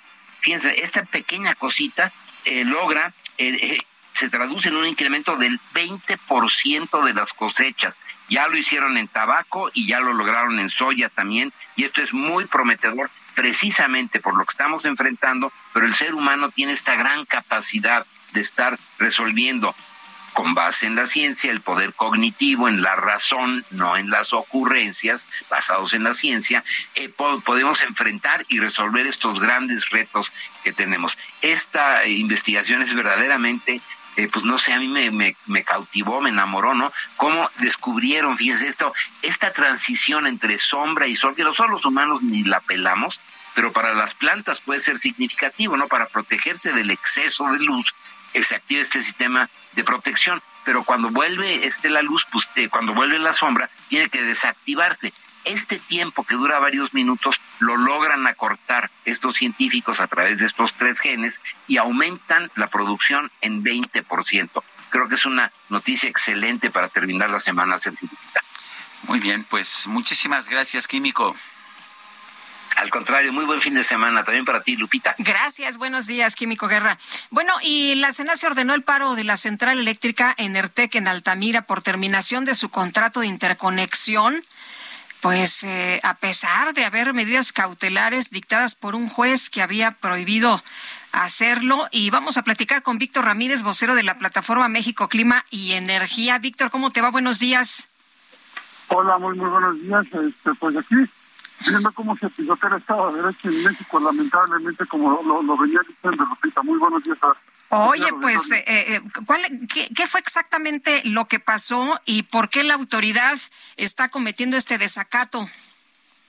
Bueno, ¿qué fue lo que sucedió? Eh, esta central eléctrica es una central eléctrica que viene de, de, los años 90. Tenía un permiso de, de, la ley anterior y para poder seguir operando necesitaba un permiso de la nueva ley para tener un nuevo contrato de interconexión. Eh, la empresa eh, propietaria de esta planta solicita un nuevo permiso eh, hace un poco más de año y medio. El regulador le niega el nuevo permiso de una forma ilegal porque eso tenía que darse, digamos, de forma natural para solamente los asunto administrativo y ahora lo que dice lo, que dijo el juez es estudiamos el caso y lo que resolvemos el amparo que presentó la empresa privada le este le, ordena al Centro Nacional de Control de Energía eh, que mantenga conectada la central, pero pues este como podemos ver el Centro Nacional de Control de Energía negó la o más bien ordenó la desconexión. ¿Similar el caso al de la central de dulces nombres de Monterrey? De hecho, es, eh, el, amparo va sobre los dos, eh, sobre las dos centrales, y sí hay una, hay, hay una eh, violación a, las medidas cautelares, tanto de dulces nombres como de Energética. Doctor, ¿esto significa que se puede revertir la decisión? Esto significa que, de hecho no ya haberse tomado la decisión. Este, insisto, hay una medida cautelar de un juez y en cuanto se resuelva el amparo tendrá que, que, tomarse acciones y reconectarse muy seguramente esta central, porque la ley es clara y deberían dar el permiso. El, eh, ¿qué, opciones tiene esta empresa en estos momentos? Porque eh, es, la misma empresa, ¿no? Es Iberdrola, es la dueña de las dos plantas que han sido cerradas. El presidente ha expresado, pues, muchas veces sus críticas a Iberdrola. Claramente es una empresa que no le gusta, pero supuestamente en un Estado de Derecho, el que la empresa no le guste al presidente no significaría que se puedan eh, cancelar sus contratos. ¿Qué opciones legales tiene esta empresa? Las opciones que tiene la empresa es seguir con el edificio que ya está, hacer valer el, Estado de Derecho y, y, bueno, este, creo, que no hay más que eso. La empresa... ¿No hay instancias internacionales? Eh, pues, probablemente, pero primero se tienen que agotar las instancias este, nacionales. El, el juicio de amparo sigue, eh, en, eh, sigue su proceso. Eh, habrá que esperar primero a ver cómo se resuelve el asunto del juicio de amparo. Para mí lo, lo grave es que lo que está quedando en claro es que no se respeta el Estado de Derecho por la propia autoridad mexicana y eso es algo eh, lamentable y preocupante porque obviamente sin confianza quién va a querer invertir en México, ¿no? Eh, Víctor, ¿esto significa que se tiene que dejar de operar y que eh, si se quiere operar se tendrá que comprar a, a Comisión Federal de Electricidad o qué es lo que ocurre? Eso es lo que ocurre y no solamente ocurre, sino que lamentablemente es lo que ocurrió. Hay versiones de, de, que el CFE estuvo presionando muy, muy fuerte a, las empresas para firmar contratos de mediano plazo con, con ellos y, esta es la parte, insisto, lamentable. Que, que por un lado no permitas a la competencia operar, por otro estás presionando a, al este, presionando a la al usuario a, a irse con un solo proveedor, ¿no? ¿La, ¿La comisión le vende la electricidad a estos clientes al mismo precio que vendía la empresa anterior? Mm, no, no podría saberlo porque son contratos este, privados, son usuarios grandes, algunos de ellos compran en el mercado, pero muy probablemente no lo hagan. Los costos de generación de, de CFE son más altos, sus costos de mercado probablemente lo sean, pues no, no, no, no eh, lo, más seguro es que sean más altos que lo que le, daban la empresa con la que tenían eh, el, permiso de, de autoabastecimiento, ¿no? Muy bien, pues Víctor, muchas gracias por platicar con nosotros esta mañana. Buen día. Muchas gracias a ustedes, que tengan buen día. Víctor Ramírez es vocero de la plataforma México Clima y Energía. Bueno, pues preocupa esa situación porque eh, finalmente se están violando contratos, contratos existentes y esto pues eh, me parece que es una señal muy negativa para quien quiera que quiera invertir en México. La señal es que el gobierno puede en un momento determinado cancelar contratos y que no importa no importa lo que diga la ley, no importa que eh, los contratos que se cancelen son contratos competitivos, que han sido seleccionados este, por las empresas que los están asumiendo. ¿Te gusta el, te gustan los latín? Oh, bueno. ¿Te gusta el latín? El, el, latín, si es latin lover, sí me gusta. ¿Ah, sí? ¿Y si es el latín? ¿Y si es el latín? Ay, híjole, ¿de qué me estás hablando, mi querido Sergio? Pues mira, vamos a conversar con Emilio del Río, él es escritor, y ha presentado su libro Latin Lovers pero no se refiere a los Latin lovers estos ¿Ah, eh, que tienen mucho éxito con las muchachas, no se refiere pues a, a este idioma, a esta lengua que, que nadie habla, pero que sigue siendo algo muy importante, o por lo menos nos lo dice el Emilio del Río. Gracias por hablar con nosotros. Cuéntanos, cuéntanos del latín. ¿Qué tal? Eh, buenos días. Eh, buenos días. Estoy feliz estoy feliz y, muy agradecido de que me hagáis un hueco con vosotros y con toda la audiencia de Sergio Lupita en el Heraldo Radio. Y para mí que estoy recién regresado de México, es como sentirme de nuevo en México, hablar con, con vosotros. Eh, bueno, sobre lo que decías, claro que hablamos latín, sí, ¿Ah, sin sí? darnos cuenta. Sí, ese es el subtítulo de Latin Lovers. El, el subtítulo es La lengua que hablamos aunque no nos demos cuenta. ¿Por qué? Porque nuestra lengua viene del latín como el francés, el italiano, el portugués, que por cierto están en casi todo el mundo. ¿eh? El inglés no viene del latín, pero el 70% del vocabulario del inglés viene del latín. ¿eh? O sea que para saber inglés conviene estudiar un poquito de latín. Es que incluso hablamos latín sin darnos cuenta, porque muchas de las palabras que utilizamos no han cambiado en 3.000 años. Y por eso, para conocer mejor nuestra lengua, la lengua española, para poder conocer mejor otros idiomas, como los que he mencionado, pero no solamente el francés o el portugués, sino el inglés.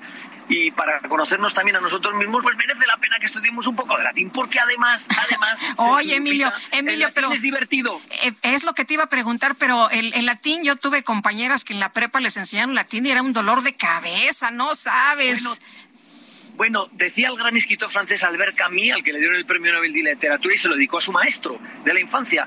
Y él, que, en esa dedicatoria tan bonita, dice, pero es verdad que a un maestro le debemos muchas cosas, pero un mal maestro es el peor asesinato. Entonces, otra cosa es cómo enseñemos luego las cosas, ¿no? Pero el latín es divertido, por ejemplo, por ejemplo, gracias al latín, gracias al latín, los ingleses cuando dejan de trabajar por la edad, ¿qué es lo que hacen? Retire, ¿no? Se retiran. Sí. Los franceses cuando dejan de trabajar por la edad se licencian. En la lengua española cuando dejamos de trabajar por la edad, ¿qué hacemos? Nos ju- jubilamos. Jubilación viene de júbilo, alegría. ¿Por qué? O sea, los ingleses se retiran, los franceses se licencian y nosotros nos alegramos porque trabajo viene de una palabra latina que es tripalium, tripalium, tres palos que era un instrumento de tortura, tenían dos, que era la cruz de Jesucristo y tripalium. Y de ahí viene trabajo. Para la lengua española el trabajo es una tortura, es maravilloso, ¿no?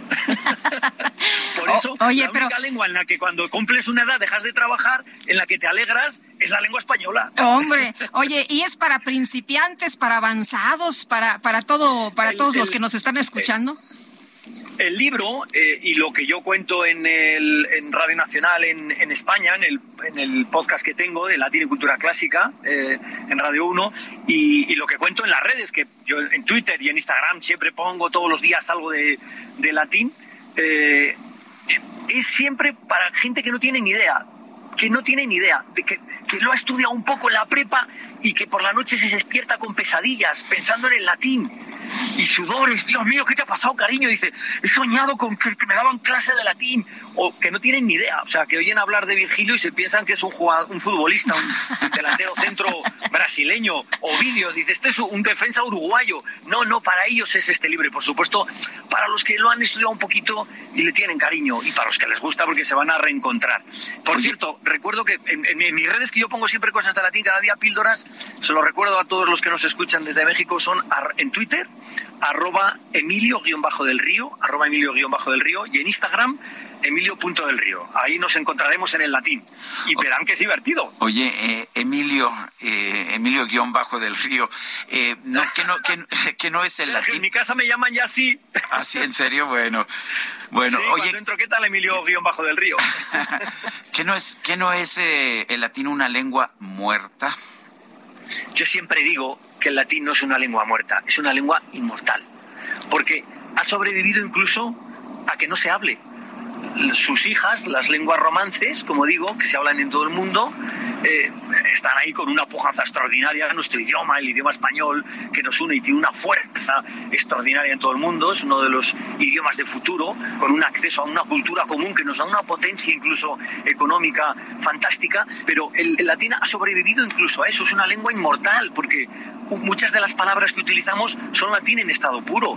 Casa, amor, humor, no sé, antena, rosa.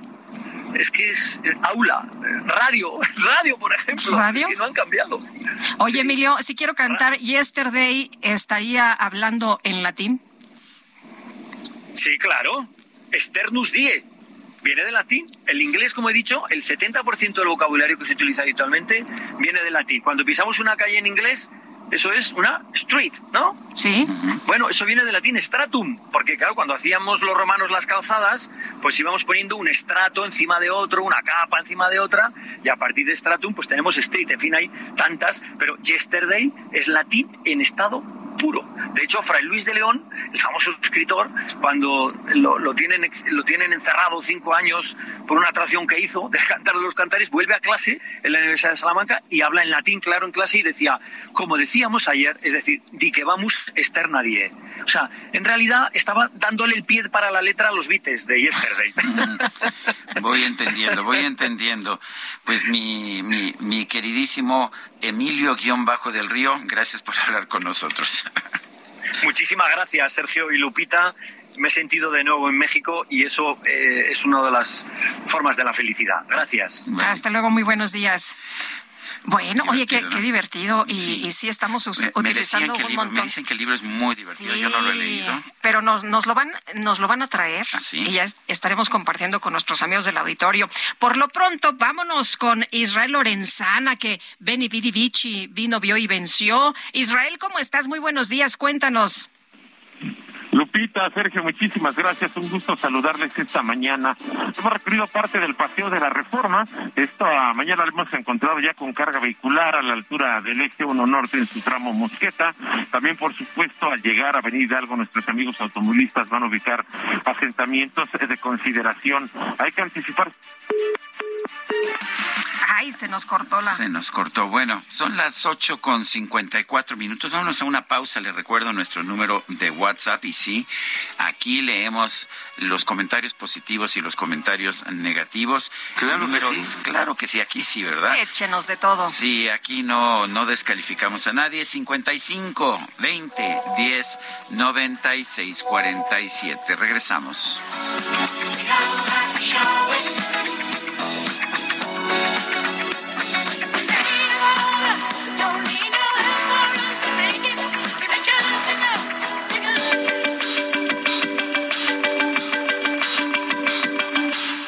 Sarmiento y Lupita Juárez quieren conocer tu opinión, tus comentarios o simplemente envía un saludo para hacer más cálida esta mañana. Envía tus mensajes al WhatsApp 55 20 10 96 47.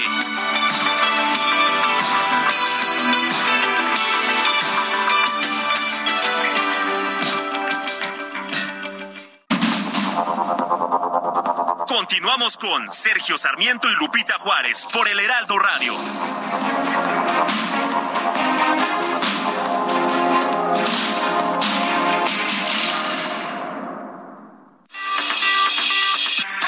Expo Nacional Ferretera, el evento más grande de la industria ferretera en Latinoamérica, te invita este 8, 9 y 10 de septiembre en Guadalajara, Jalisco, a hacer negocios con más de 700 marcas participantes. Si vendes productos ferreteros y de la construcción, o tienes un proyecto y necesitas proveedores, no te lo puedes perder.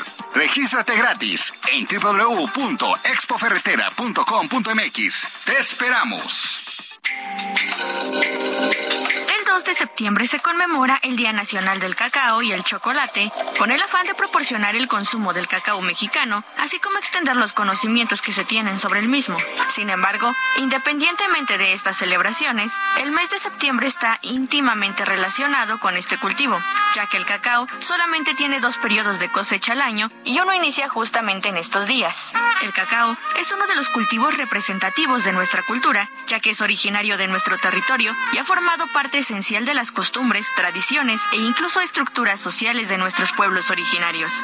Un claro ejemplo de ello es cómo la semilla del cacao fungía como moneda de cambio, pues era un elemento tan valioso que podía asumir esa connotación. Por otra parte, el cacao representaba parte de la cosmovisión de las culturas prehispánicas. De hecho, en la leyenda que narra cómo llegó el cacao a los hombres, se cuenta que Quetzalcoatl robó este preciado fruto del Edén de los dioses para que los hombres tuvieran alimento y pudieran desarrollar la sabiduría, el estudio y la capacidad de hacer arte, cualidades que eran exclusivas de estos. Esta acción hizo que los dioses se enojaran con Quetzalcoatl, teniéndole una trampa para que se emborrachara con el pulque y perdiera el sentido. Al recobrar la conciencia, este se sintió tan avergonzado de haber cedido y demostrar su debilidad hacia los placeres mundanos que debió huir. No sin antes esparcir las semillas de cacao por la fértil tierra de Tabasco y Veracruz, en donde florecieron en abundancia los bellos árboles de cacao. De esta manera, el cacao se convirtió en una representación del amor de Quetzalcoatl hacia la humanidad, dotándolo de un sentido más sagrado. El cacao era tan valorado que la preparación de este como bebida, por algún tiempo, fue exclusiva para los guerreros y los altos sacerdotes, pues se creía que gracias a esta bebida se podía entrar en contacto con los dioses.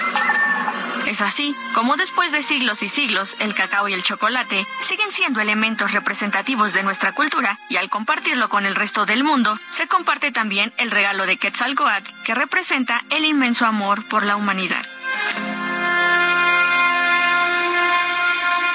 En Soriana, por México, lo damos todo. El segundo al 50% de descuento en salchichas empacadas Swan y en yogurts batidos Lala y Yoplait, excepto griegos. Y leche UHT, Lala, Alpura y Santa Clara de un litro, 14.90 con 60 puntos cada una. Soriana, la de todos los mexicanos. A septiembre 5, aplican restricciones. Tío Lupita, muy buenos días otra vez. Esa persona que puso eso de que viva la 4T y no pone su nombre, eso es de cobardes. ¿Qué tiene que ponga su nombre? ¿Qué? ¿Le da miedo? ¿Le da pena? ¿Es cobarde para defender sus ideales políticos? Por eso está como está la 4T.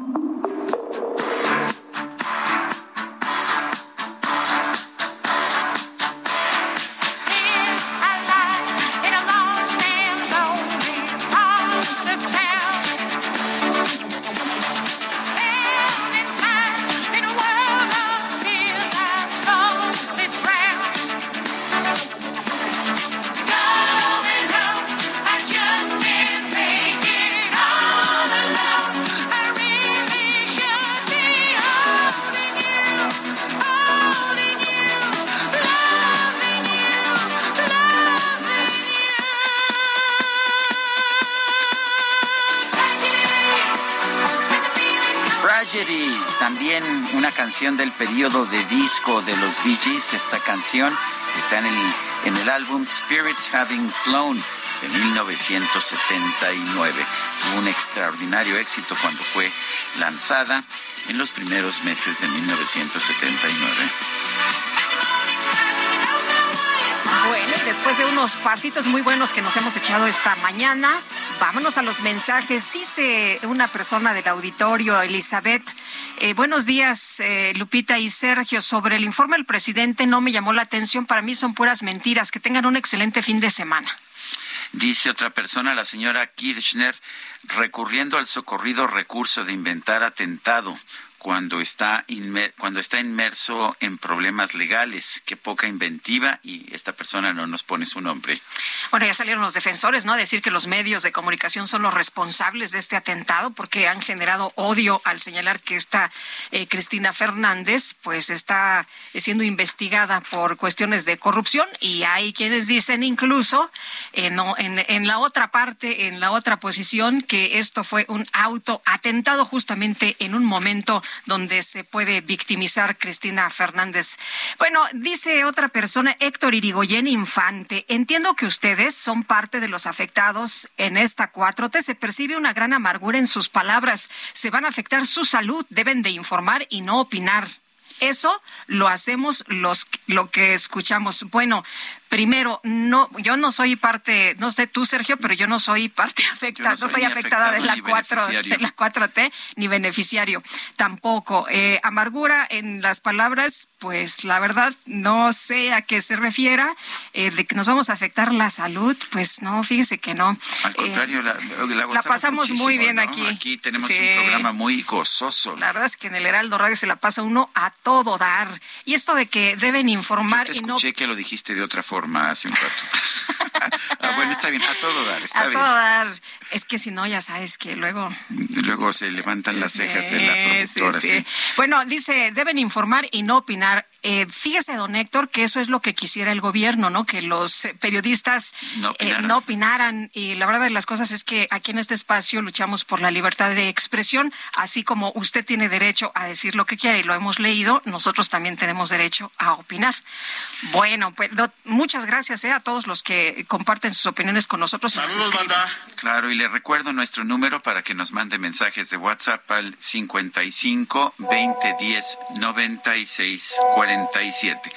Vamos Vamos, Vamos con más información. Fíjate que eh, tengo una, una nota, Sergio. El presidente López Obrador ha señalado que en caso de que Ricardo Monreal hubiera hecho un acuerdo con la oposición para presidir el Senado, a cambio de rechazar la reforma sobre la Guardia Nacional, que los legisladores no le harían caso. Es lo que ha dicho el presidente esta mañana. Bueno, vamos con Carlos Navarro. Nos tiene información. Adelante, Carlos. Buenos días, Sergio Lupita. Les saludo con gusto a ustedes al auditorio y les comento que un cumplimiento amplio en cuanto a compromisos, incluso más de los que plantearon al inicio de la administración, fue lo que destacó la jefa de gobierno Claudia Sheinbaum tras la entrega del cuarto informe. La mandataria capitalina señaló que aún están pendientes algunas obras, pero han atendido sectores como educación, movilidad, infraestructura, medio ambiente, entre otros. Escuchemos.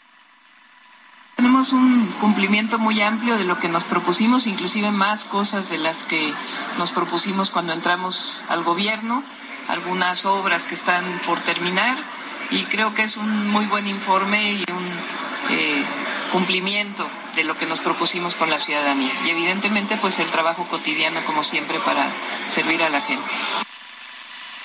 A diferencia de lo que ocurría año con año sobre el Ejecutivo acudiendo cada 17 de septiembre para rendir cuentas al Congreso Capitalino, en esta ocasión la jefa de gobierno no acudirá a esta fecha, sino será hasta el 7 de octubre. Escuchemos. Lo estamos moviendo al 7 de octubre, el informe. La ley dice que puede ser desde que se entrega hasta 45 días después. Eh, normalmente toca el 17 de septiembre, normalmente es un día que es después de las fiestas patrias, que normalmente es complicado, entonces decidimos moverlo al 7 de octubre, eh, de tal manera pues que tenga su propio espacio para su difusión. En medio de la sucesión presidencial, la mandataria fue cuestionada si habrá quinto informe de gobierno en el Congreso y respondió habrá quinto informe con Claudia Sheinbaum en el Congreso. Recordemos que ayer por la mañana el secretario de Gobierno Martí Bates entregó a los diputados y diputadas locales el cuarto informe de gobierno de la Ciudad de México. Sergio Lupita, la información que les tengo. Gracias, Carlos Navarro.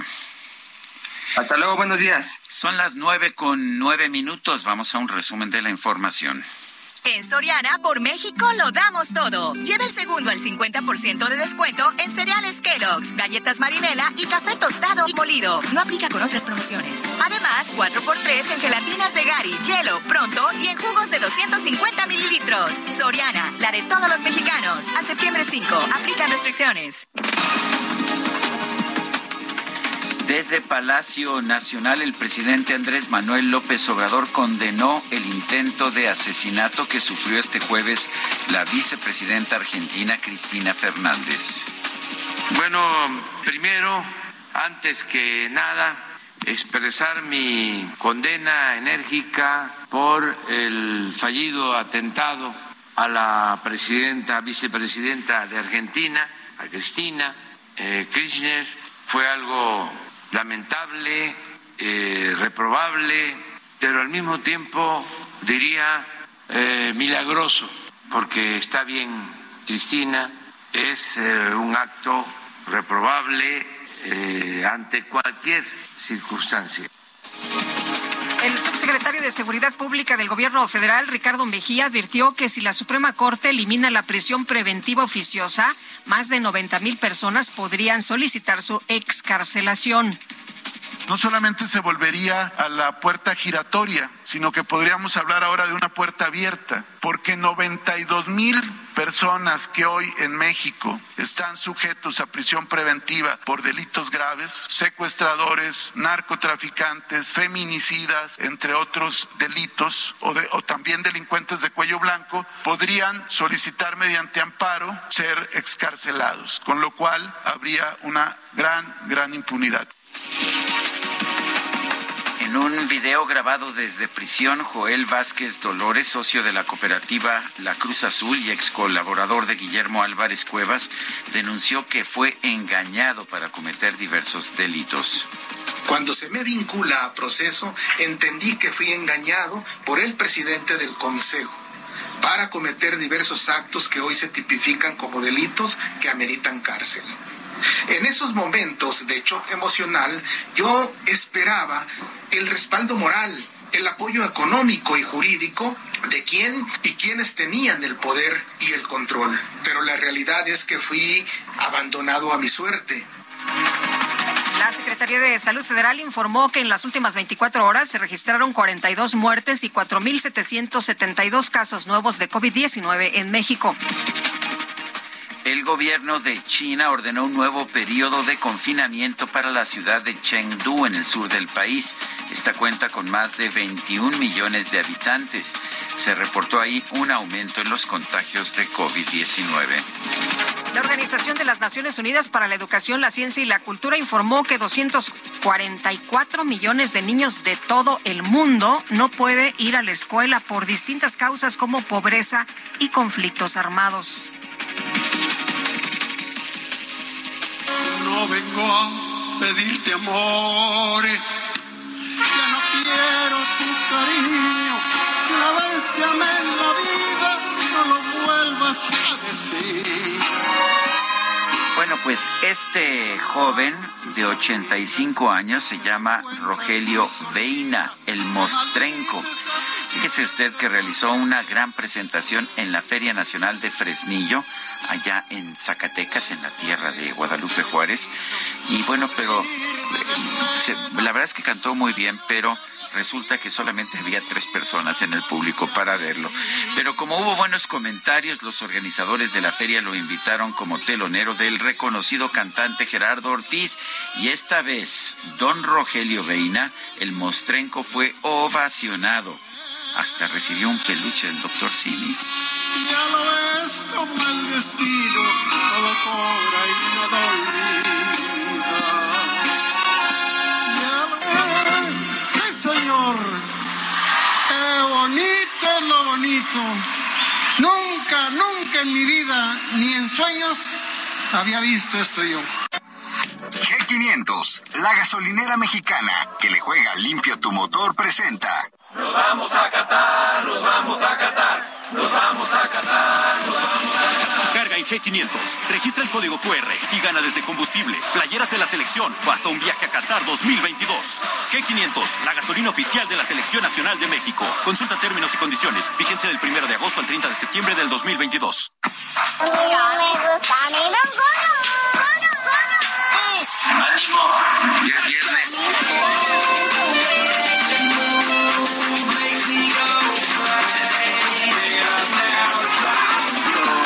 Micro deportiva.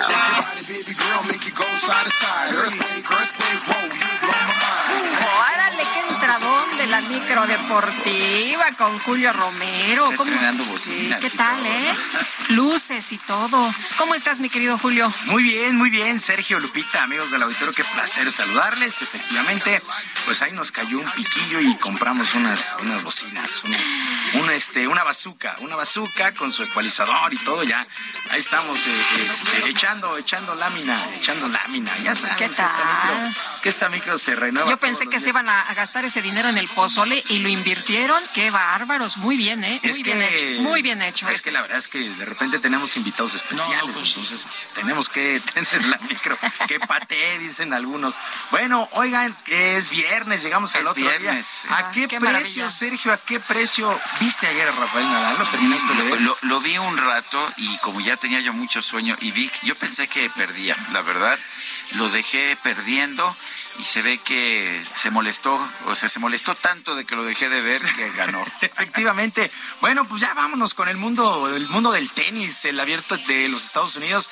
Pues justamente Rafael Nadal enfrentó ayer a Fabio Fognini, un partido que se fue muy largo a pesar de que eh, fueron. Eh, Fabio Fognini es un gran jugador, que no es muy errático, pero siempre ha sido cuando está de buenas. Sí, es espectacular. ganó el primer set 2-6. Bueno, lo perdió Nadal 2-6 el primer set, pero ahí Rafael Nadal en lo que fue el segundo se acordó que era Rafael Nadal y empezó con unos puntos extraordinarios. se acordó que era Rafael Nadal. Es que en verdad ah, caray, son uno de los mejores del mundo. Tú lo veías jugar y la verdad es que irreconocible en el primer set, con muchos errores no forzados, con pelotas que se le, fue, se le iban muy largas. Eh, yo no le había visto tantas pelotas en la red. Yo lo vi desconcentrado. Estaba desconcentrado. Eh, yo tampoco lo había visto platicar con su, equipo. Está embarazada, sabes puede ser, puede sí, sí, sí, sí, andaba de antojos, yo creo. este, y entonces empieza a platicar con su con su con su cuerpo técnico, ¿no? Y, por eso digo yo, se acuerda que Moya, ¿no? con Carlitos Moya se acuerda que es Rafael Nadal y empieza empieza en primera instancia por meter los primeros servicios, ¿no? Empieza a equilibrar el juego y de ahí que andaba metiendo nada más como el 50%, ¿no? estaba fue estaba muy errático. Él usualmente cuando está jugando bien mete el 80. Y entonces se acordó, insisto, que era Rafael Nadal y ya, bueno, ganó. Eh, gana en cuatro sets, el primero lo perdió 2-6, 6-4, 6-2 y 6-1. El segundo, porque también Fognini lo exigió tanto que lo lesionó. La verdad es que lo, terminó, lo terminó cansando a Fabio Fognini. Bueno, una jornada bastante, bastante interesante, donde también ganaron el canadiense Denis Shapovalov, Diego Schwartzman, el argentino, también ganó. Y para el día de hoy, pues entra en actividad Serena Williams, estará enfrentando a Alja Tomanovic esta jugadora de Australia, aunque Venus y Serena, las demás ya quedaron eliminadas en dobles. Sí, oye. Pero Serena. Qué sufrido juego ayer, ¿eh? El día, el día de hoy, sí. Qué Y las checas muy bien. Impresionantes. Sí, no, bueno, es que es un torneo donde, ves que ya ven que les decía el día de ayer que los estadounidenses son expertos en esto del marketing y todo el espectáculo. Bueno, le han armado una fiesta a Serena Williams, eh, le han cambiado horario, la han puesto en prime time y se lo merece, se lo merece, insisto, es la, es la mejor tenista. Cada juego puede ser el último juego, de una leyenda. De, una leyenda, 23 títulos de Grand Slam, sí, así, pero es una bestialidad. En fin, bueno, pues así las cosas con el abierto de tenis de los Estados Unidos. Bueno. De hecho, si sabes contar, hoy a las 6 de la tarde. Es por ahí de las 6, no, antes de las 6, ¿no? Así es. No antes de las 6 de, la tarde, sí. Eh, ¿Y tú qué le ibas a invitar? ¿Sabes qué? Este, lo estoy pensando, tengo barrio deportivo a las 7. Sí. Y pues empezamos desde, ya estás como los legisladores empezamos ayer, desde hombre. antes, empezamos desde antes, sí, este, y entonces, a ver, voy a tenerlo ahí al ladito porque la verdad es que sí, efectivamente estamos viendo historia pura, ¿eh? Historia pura. Bueno, donde sí no es historia pura, pero hay que decirles en el fútbol mexicano, arrancó la jornada 12 de la apertura, ya la recta final de la campaña, dos duelos el día de ayer, San Luis empató sin goles con los Cholos de Tijuana, y Querétaro 1-1 con la Franja del Puebla. O Puebla rescató empate a uno. Eh, esas no son leyendas, ¿verdad? No, no, no, no, no, para nada. Ya es nada más eh, el, fútbol, el fútbol nacional que se acerca a su recta final. Con este resultado, la Franja llegó a 15 puntos.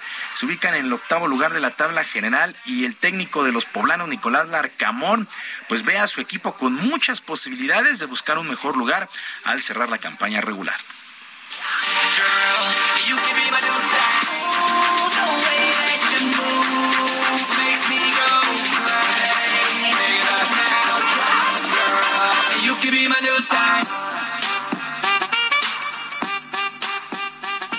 Lo vamos a lograr, es un equipo que, que sabe cómo y que quiere, con lo cual conjuga dos grandes atributos para, para, para, lograr ese gran objetivo de estar nuevamente en la fiesta grande del torneo y lo, lo vamos a lograr. Está costando un poco más que, que, otros torneos, pero, pero también al mismo tiempo los argumentos futbolísticos vienen, vienen favoreciéndonos y bueno, es, es insistir. Si, si fuera fácil lo conseguirían todos. Para el día de hoy, dos duelos más. A las 7 Necaxa contra León y a las 9 Juárez contra Cruz Azul. Para mañana sábado a las 5 Pachuca Santos. A las 7 Monterrey, Mazatlán y Atlas contra Pumas. A las 9 de la noche Tigres contra las Águilas del América. Para el domingo Toluca estará enfrentando a las Chivas a las 5 de la tarde. Y después de 20 años, el portugués Cristiano Ronaldo no jugará la Champions League luego de que no se pudo concretar su salida del Manchester United allá en la Liga Premier de Inglaterra y al llegar a su fin el límite de transferencias, el mexicano Edson Álvarez también se mantendrá en su equipo, que es el Ajax allá en Países Bajos, no emigrará al Chelsea como se había especulado en días anteriores. En otras cosas, el mariscal de campo Russell Wilson y su nuevo equipo, los Broncos de Denver, acordaron un contrato multianual para los próximos siete años en el fútbol americano de la NFL y lo estarán convirtiendo en uno de los mejores pagados de la historia. Ambas partes acordaron una firma de 245 millones de dólares con 165 garantizados. Bueno, este Russell Wilson, que pues llegó a dos Super Bowls, ahora con los Broncos de Denver, pues, eh, pues será uno de los mejores pagados. La nada despreciable cifra de 245 millones con 165 garantizados.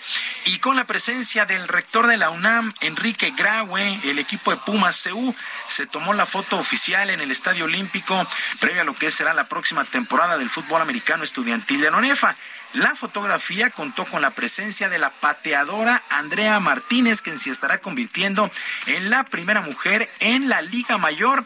Martínez, que viene jugando desde las infantiles, se ganó su lugar en la pretemporada, según el head coach José Luis Canales, y quiere demostrar en el emparrillado que esta decisión no ha sido equivocada. Una mujer pateadora en el fútbol americano estudiantil de Lona.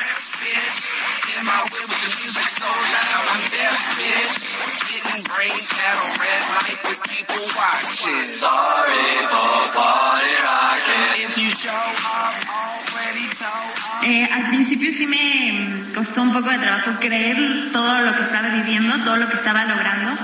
Creo que no solamente yo, cualquier mujer puede ser capaz de competir tanto con mujeres, tanto con hombres. Em, es más cuestión de capacidad, de aferrarse y de ponerle mucho empeño a lo que haces. Bueno, pues mucha suerte. Andrea Martínez, primera pateadora, primera jugadora en la UNEFA, estará utilizando el número 49 en el jersey. Y el mexicano Joey Meneses sigue teniendo una temporada de ensueño en su debut en las grandes ligas y conectó su primer cuadrangular de walk-off y dejó tendidos en el terreno a los Atléticos de Oakland. El batazo del sinaloense fue entre el jardín derecho y central, produjo tres carreras y terminaron ganando los nacionales de Washington 7 a 5 a estos Atléticos de Oakland en extra innings. Alex Verdugo se fue de 4-3 con tres carreras anotadas y dos producidas con su octavo jonrón de la campaña para las Medias Rojas de Boston, que vencieron 9 por 8 a los Rangers de Texas. Los Dodgers de Los Ángeles eh, perdieron 5 a 3 ante los Mets y en 13 entradas, tres entradas, los Sultanes de Monterrey vencieron dos carreras por una a Tijuana y tomaron tres ventaja de 3 a 0 en la final de la zona norte en los playoffs de la Liga Mexicana. Muy bien, mi querido Julio, muchas gracias. Muy buenos, días.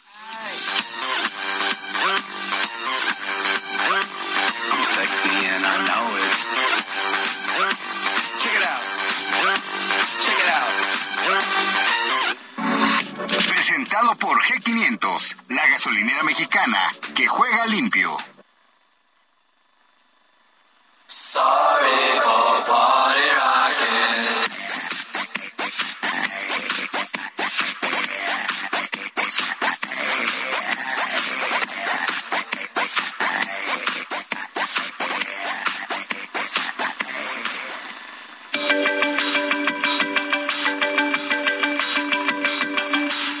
Sarmiento y Lupita Juárez quieren conocer tu opinión, tus comentarios o simplemente envía un saludo para hacer más cálida esta mañana.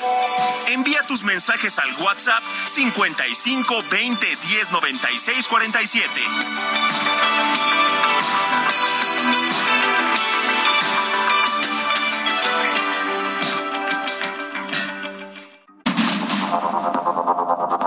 Continuamos con Sergio Sarmiento y Lupita Juárez por el Heraldo Radio.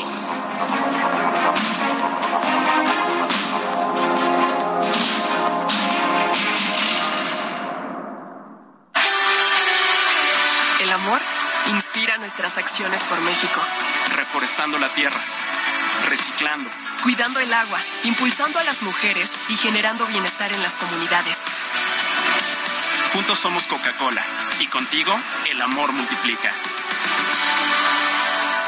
Gastrolab. Historia, recetas, materia prima y un sinfín de cosas que a todos nos interesan. Hola amigos del Heraldo Radio, soy el chef Israel Arechiga de Gastrolab y para este viernes traigo una receta muy sencilla que no hay pretexto para no hacer en casa, unas galletas de avena con canela y un toquecito de plátano. ¿Qué es lo que vamos a requerir? Muy sencillo, una taza de hojuelas de avena, un plátano madurito y una cucharada de canela en polvo. Si lo deseamos o no, podemos poner un poco de azúcar blanca o un poco de endulzante, pero eso es muy al gusto. Yo, por ejemplo, prefiero no agregarlo. ¿Qué es lo que vamos a hacer? Quitar la cáscara del plátano, lo vamos a triturar en un recipiente con un tenedor y vamos a agregar la avena, la canela en polvo y lo vamos a mezclar perfectamente. Después vamos a engrasar una charola, puede ser con un poco de mantequilla, y vamos a colocar las piezas ya formadas de la galleta separadas entre sí y vamos a hornear por 15 o 20 minutos más o menos a 170, 180 grados. Vamos a ver que después de este tiempo se van a dorar, vamos a dejar enfriar y ahora sí van a tener la textura y forma de una galleta. Si la quieren acompañar con alguna crema de chocolate blanco, con un poco de yogurt o únicamente así solas con fruta picada encima, son una completa delicia para este fin de semana. El cine a solo 29 pesos. Increíble, ¿cierto? Este 5, 6 y 7 de septiembre llega la fiesta del cine. Ven a Cinépolis y disfruta todas las películas en cartelera a precio especial. Además de increíbles precios en dulcería. Celebremos la fiesta del cine en Cinépolis.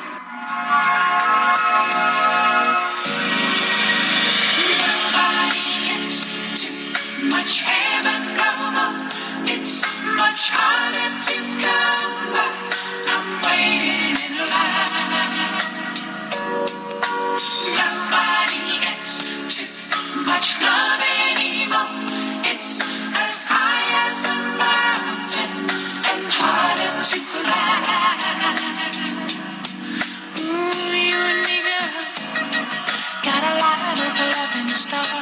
Esta canción, Too Much Heaven, demasiado paraíso, la escribieron los Bee Gees en 1979 como apoyo al fondo de la UNICEF. De manera que, pues esta canción, además de, de que es una gran canción, tiene, tiene otro sentido, el apoyo a la UNICEF.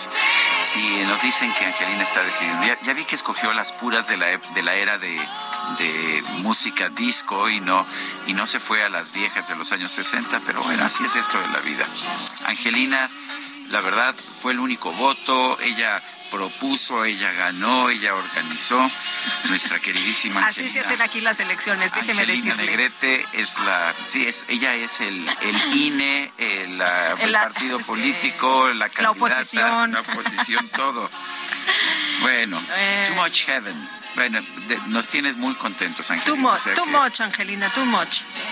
Bueno, y en los mensajes nos dice Marta de la Ciudad de México. Buenos días, Lupita y Sergio. Yo prefiero oír verdades con ustedes que la mañanera. Con ustedes y hay información libre y completa que ayuda a pensar, discernir, decidir y aprender. Muchas gracias. Dice Verónica Aburto, las personas que mandan mensajes con vituperios hacia ti no saben que estás acostumbrado a que lo hagan y que se te resbalan por tu educación, no te conocen. Eh, otra persona que no pone su nombre dice, buenos días, saludos desde Tlajomulco, Jalisco. Eh, sentimos gran respeto y admiración por ustedes y por su programa que habla sin miedo a la verdad y son muy acertados sus comentarios. Ánimo, cada vez somos más los que nos topamos con la cruda realidad. Pues un abrazo a todos nuestros cuates allá en Tlajomulco, Jalisco. Vamos a Morelos ahora con Guadalupe Flores, nos tiene información. Guadalupe, adelante.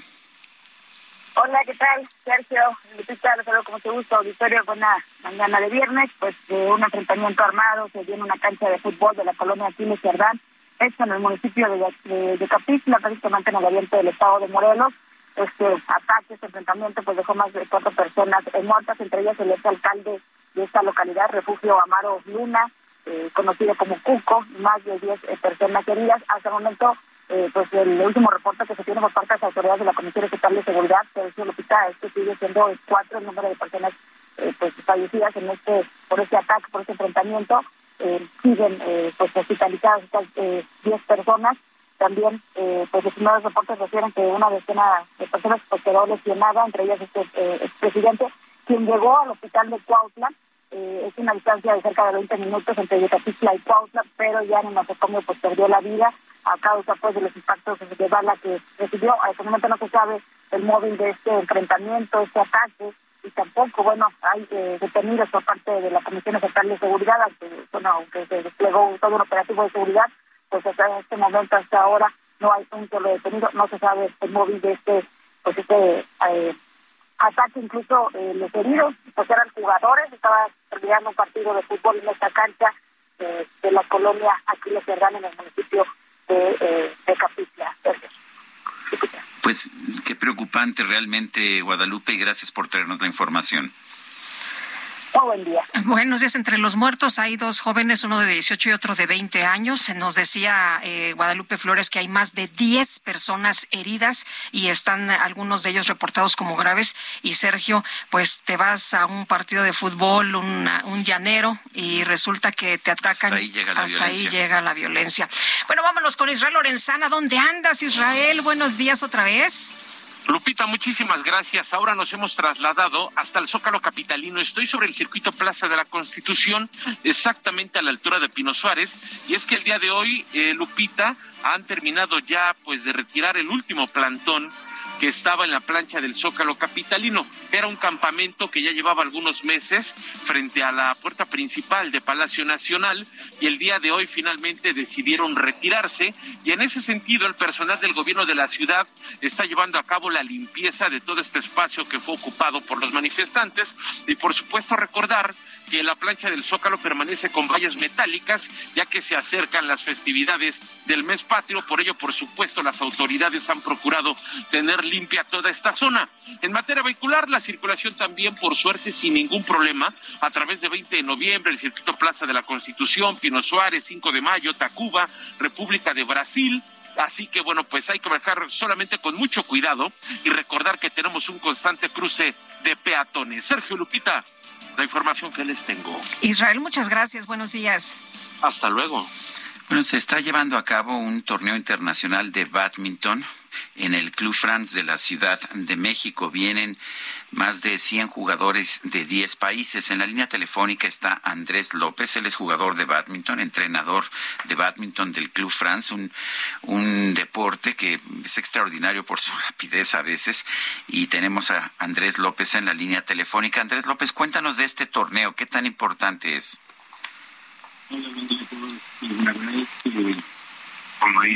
A ver, no, no te estamos escuchando bien, por lo menos yo no te estoy escuchando. No sé si nuestros este, amigos lo están escuchando bien.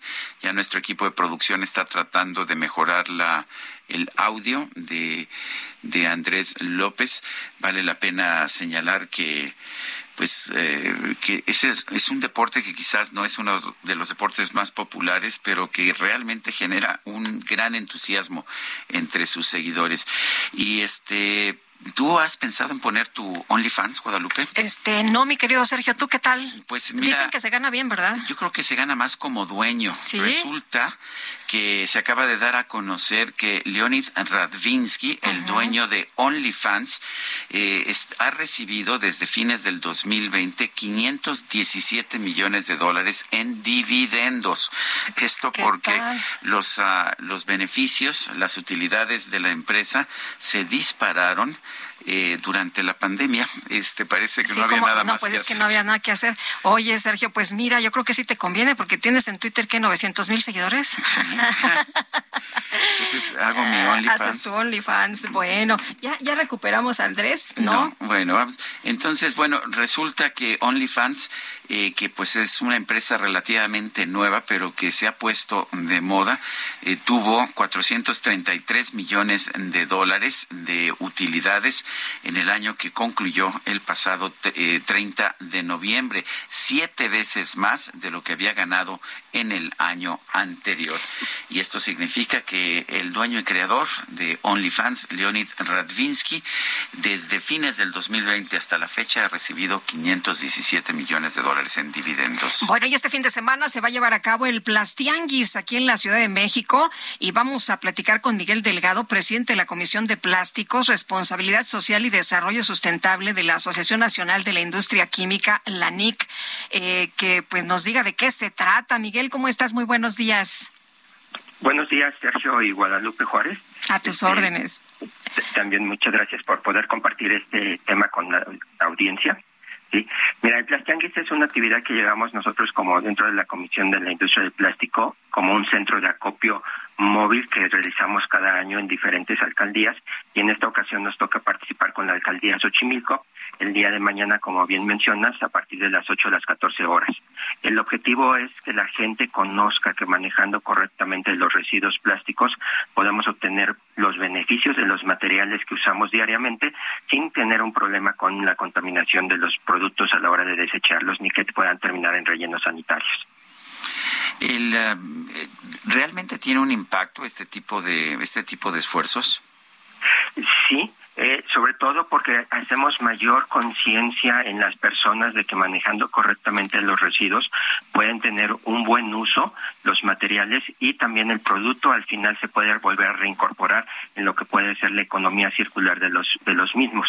Eh, en el mismo eh, lugar vamos a tener algunos ejemplos de algunas actividades que se realizan con los materiales que las personas nos puedan llevar que posteriormente se pueden volver a reutilizar en otros artículos de mayor durabilidad. Eh, Miguel, ¿qué, ¿qué tipo de objetos se pueden llevar para que nuestros amigos del auditorio pues sepan lo que sí se vale y lo que no? Eh, prácticamente todos los residuos plásticos que tengan pueden ser botellas, empaques, embalajes, eh, películas plásticas, eh, o sea, todo material plástico que tengan y que utilizan diariamente y que al, al final, bueno, se, se, se desechan. Si tengo bolsas. bolsas también las podemos recibir para que se puedan este, volver a reincorporar a cadenas productivas posteriores. Bueno, y nada más se presenta uno, eso es lo único que hay que hacer y en dónde hay que hacerlo. Sí, mira, es en la explanada de la alcaldía Xochimilco. ahí vamos a estar a partir de las 8 de la mañana. Hay que presentarse dentro de todo lo que es la, la dinámica del, del, del evento. Es precisamente recibimos a la gente, eh, los registramos, pasamos a una zona de, de pesado del producto sí, y también ahí les enseñamos un poco de cómo se puede hacer la eh, división entre los diferentes polímeros que se manejan.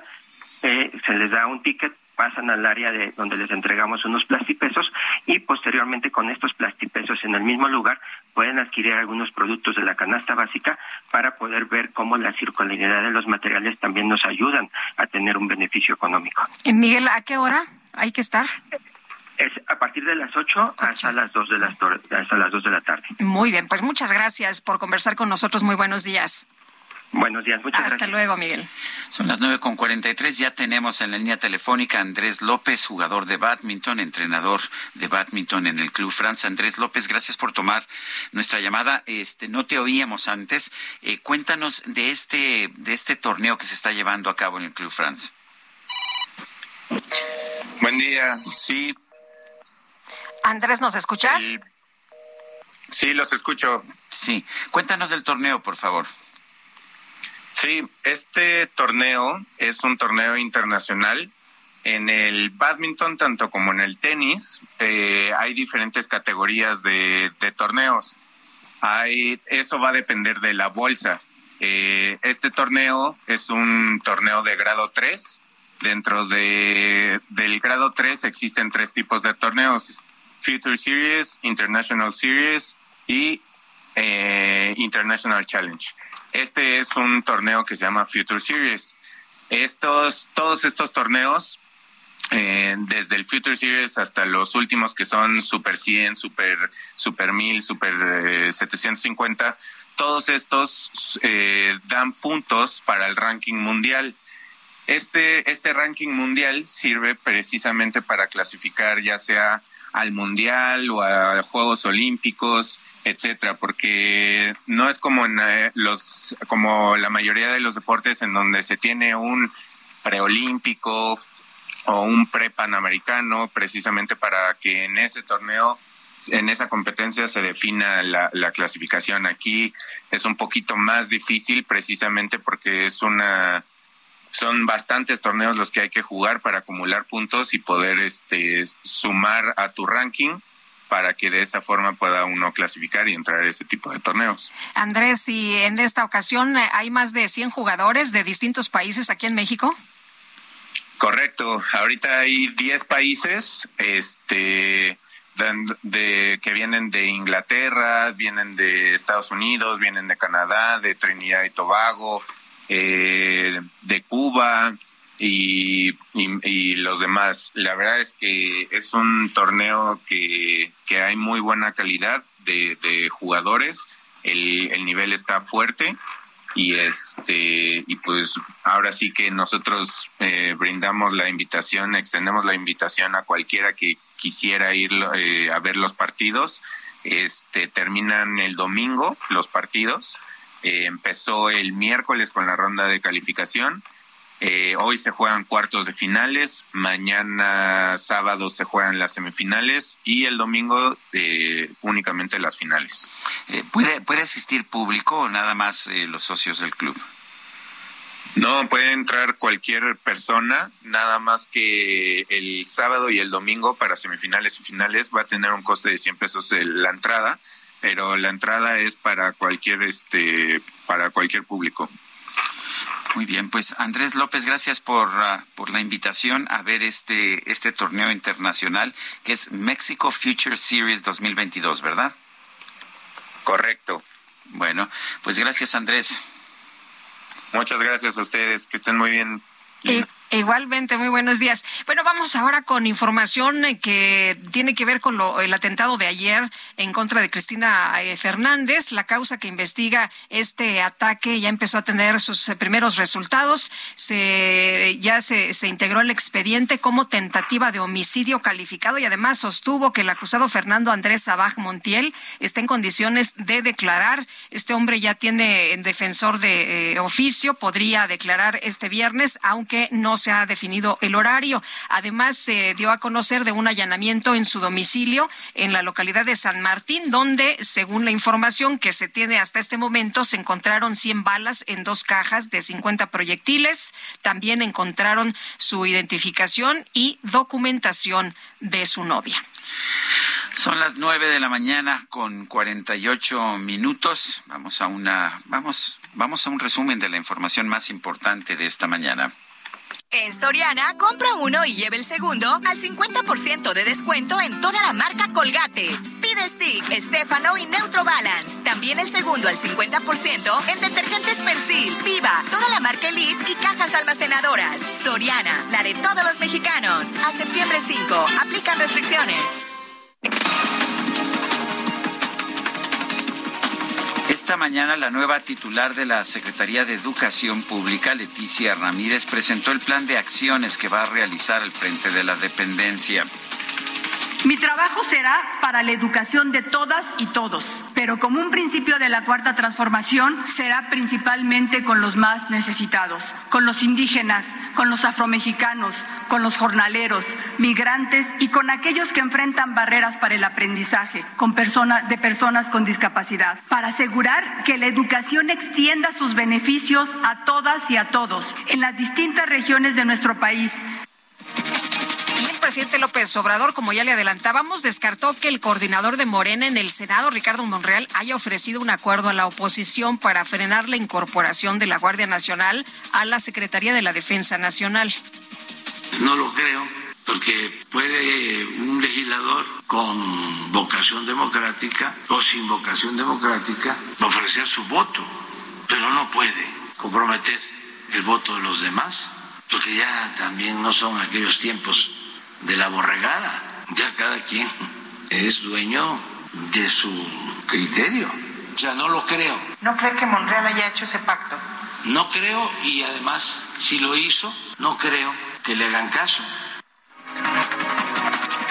En este espacio, la presidenta de Causa en Común, María Elena Morera, advirtió que la intención del Ejecutivo de adherir la Guardia Nacional a la Secretaría de la Defensa mediante una reforma legal contradice la Constitución.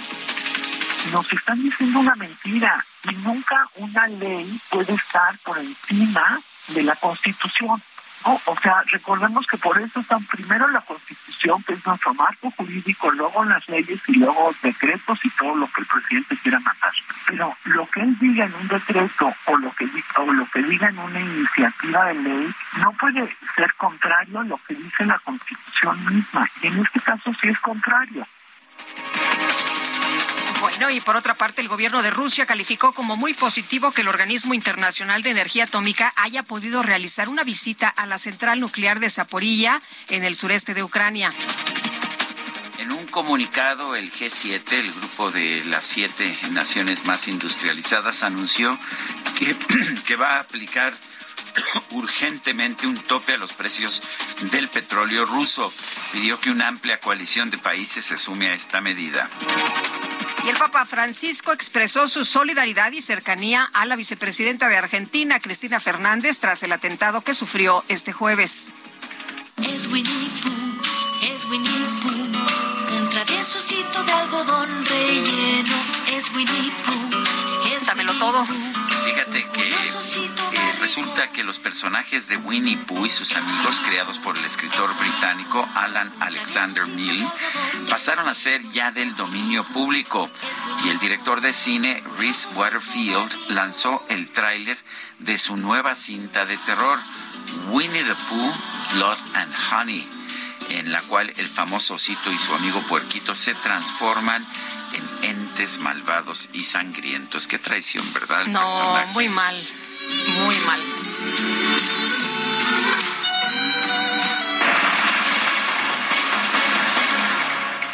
Bueno, hay información eh, sobre una familia, la familia Pérez Rodríguez, que ha acusado elementos del ejército mexicano de ser responsables del homicidio de Heidi, una niña de cuatro años en Laredo. Y de acuerdo con lo que se dijo hoy en la conferencia del presidente López Obrador, se habló precisamente de este tema. El eh, presidente dijo que eh, la Secretaría de la Defensa abrió ya una investigación por la muerte de esta niña de cuatro años ocurrida el 31 de agosto en Nuevo Laredo. Son las nueve con cincuenta y tres minutos. Vamos a las calles de la Ciudad de México. Gerardo Galicia, adelante. Seguimos recorriendo la zona sur de la capital. Sergio Lupita, excelente mañana. Ya tenemos buenas noticias para nuestros amigos que van a utilizar la calzada del hueso. Ha quedado completamente liberada. Ya la mayoría de estudiantes de Prepa 5 se han retirado por completo. Y eso se traduce en un avance realmente rápido entre Tlalpan y División del Norte. En general, avanza bastante, bastante bien. La Prepa 5 sigue completamente tomada por algunos estudiantes eh, encapuchados. Hasta el momento no brindan mayor información respecto a este paro de actividades. Únicamente eh, mencionan que se debe a la toma de las SH Azcapotzalco el eh, 3 de septiembre del 2018. Esto sería una toma conmemorativa, la de la Prepa 5. Así que habrá que tomarlo en cuenta si van a utilizar la calzada del hueso. Únicamente precaución por algunos estudiantes que cruzan de manera sorpresiva. Por lo pronto, el reporte seguimos muy pendientes. Muy bien, gracias, Gerardo. Hasta luego. Hasta ¿Y luego. ¿Qué crees, Guadalupe? ¿Qué pasó? Que ya se nos acabó el tiempo, parece. Son las nueve con cincuenta y cuatro minutos. Ya tenemos un solo minutito De, para bol- de boleto, ¿verdad? Bueno, pues vámonos entonces, que la pasen todos muy bien, disfruten este día y nos escuchamos el lunes.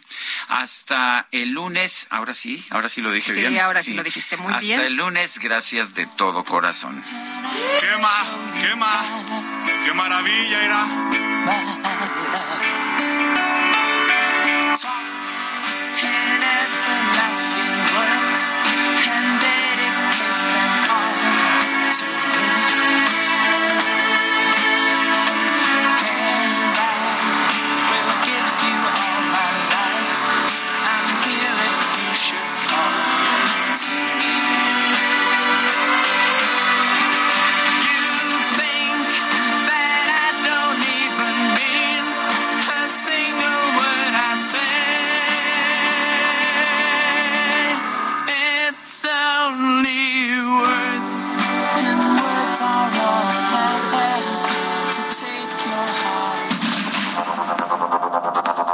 Heraldo Media Group presentó Sergio Sarmiento y Lupita Juárez.